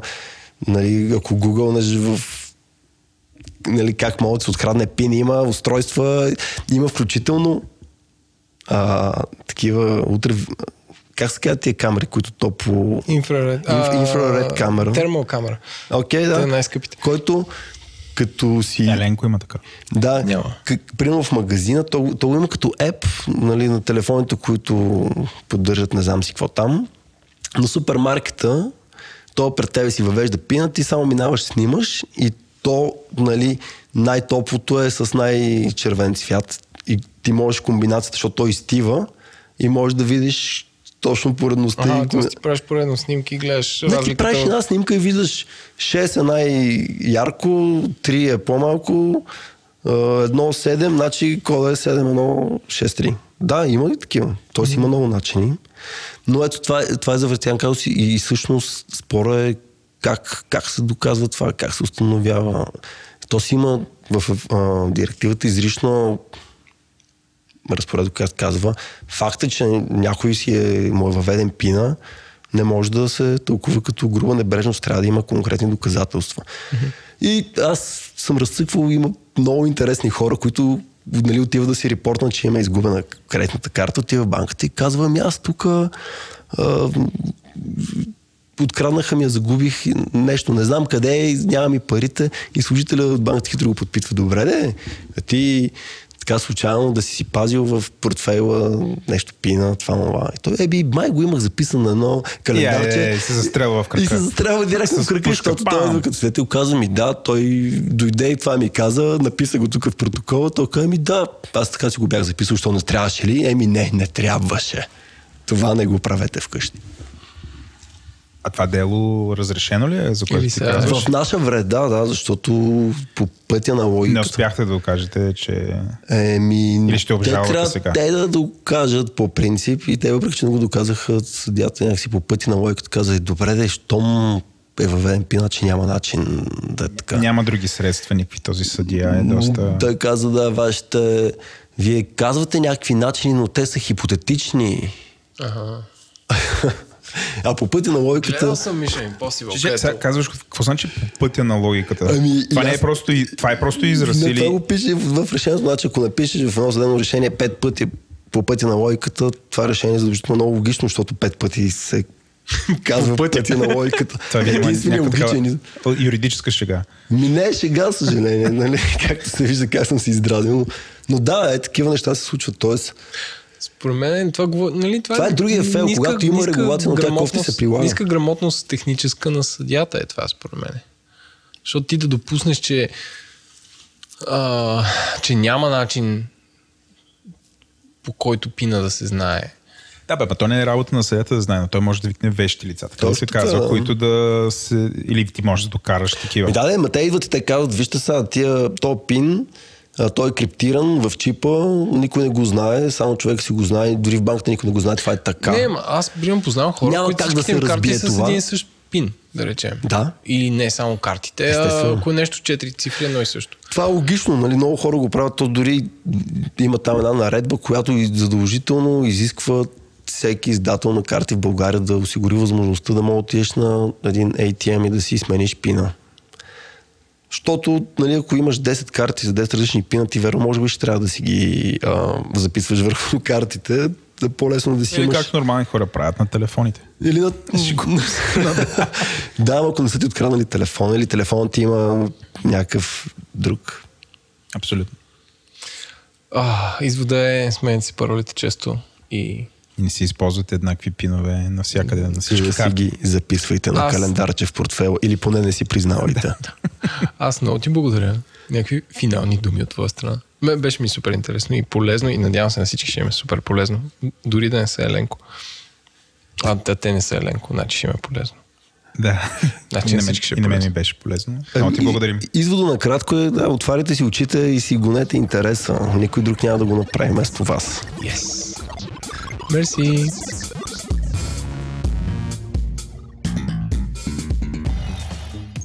Това беше всичко от нас. Ако ви харесва епизода, абонирайте се през една или няколко от нашите програми за слушане. Наставете ни ревю в iTunes, с колкото звезди смятате, че заслужаваме. Последвайте ни в Twitter на говори-интернет.com може да им пишете на мейла, който пак е info.говори-internet.com Продуцента на екипа бях аз, Еленко, експлейнер с Саша Бойчев и господин Николай, аудиомонтаж е Антон Велев, аудиоконсултант е Георги Маринов, компютърни Комьюнити менеджер е Димитър Смилянов, музиката е от Тунко, дизайна от Ели.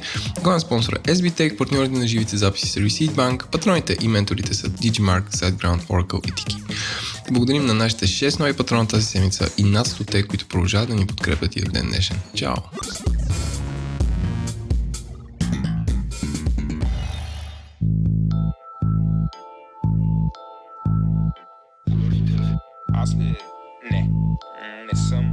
И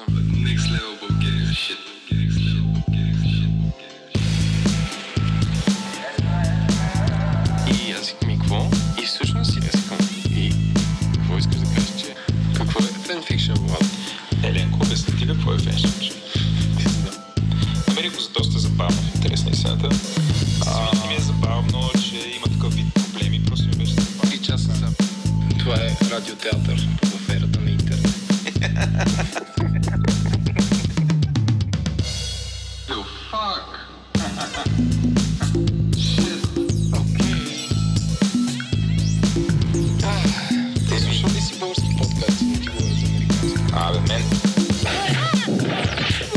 думите Джеки Чан, където пада по стълбите. да, което най-вероятно има хора по медицински.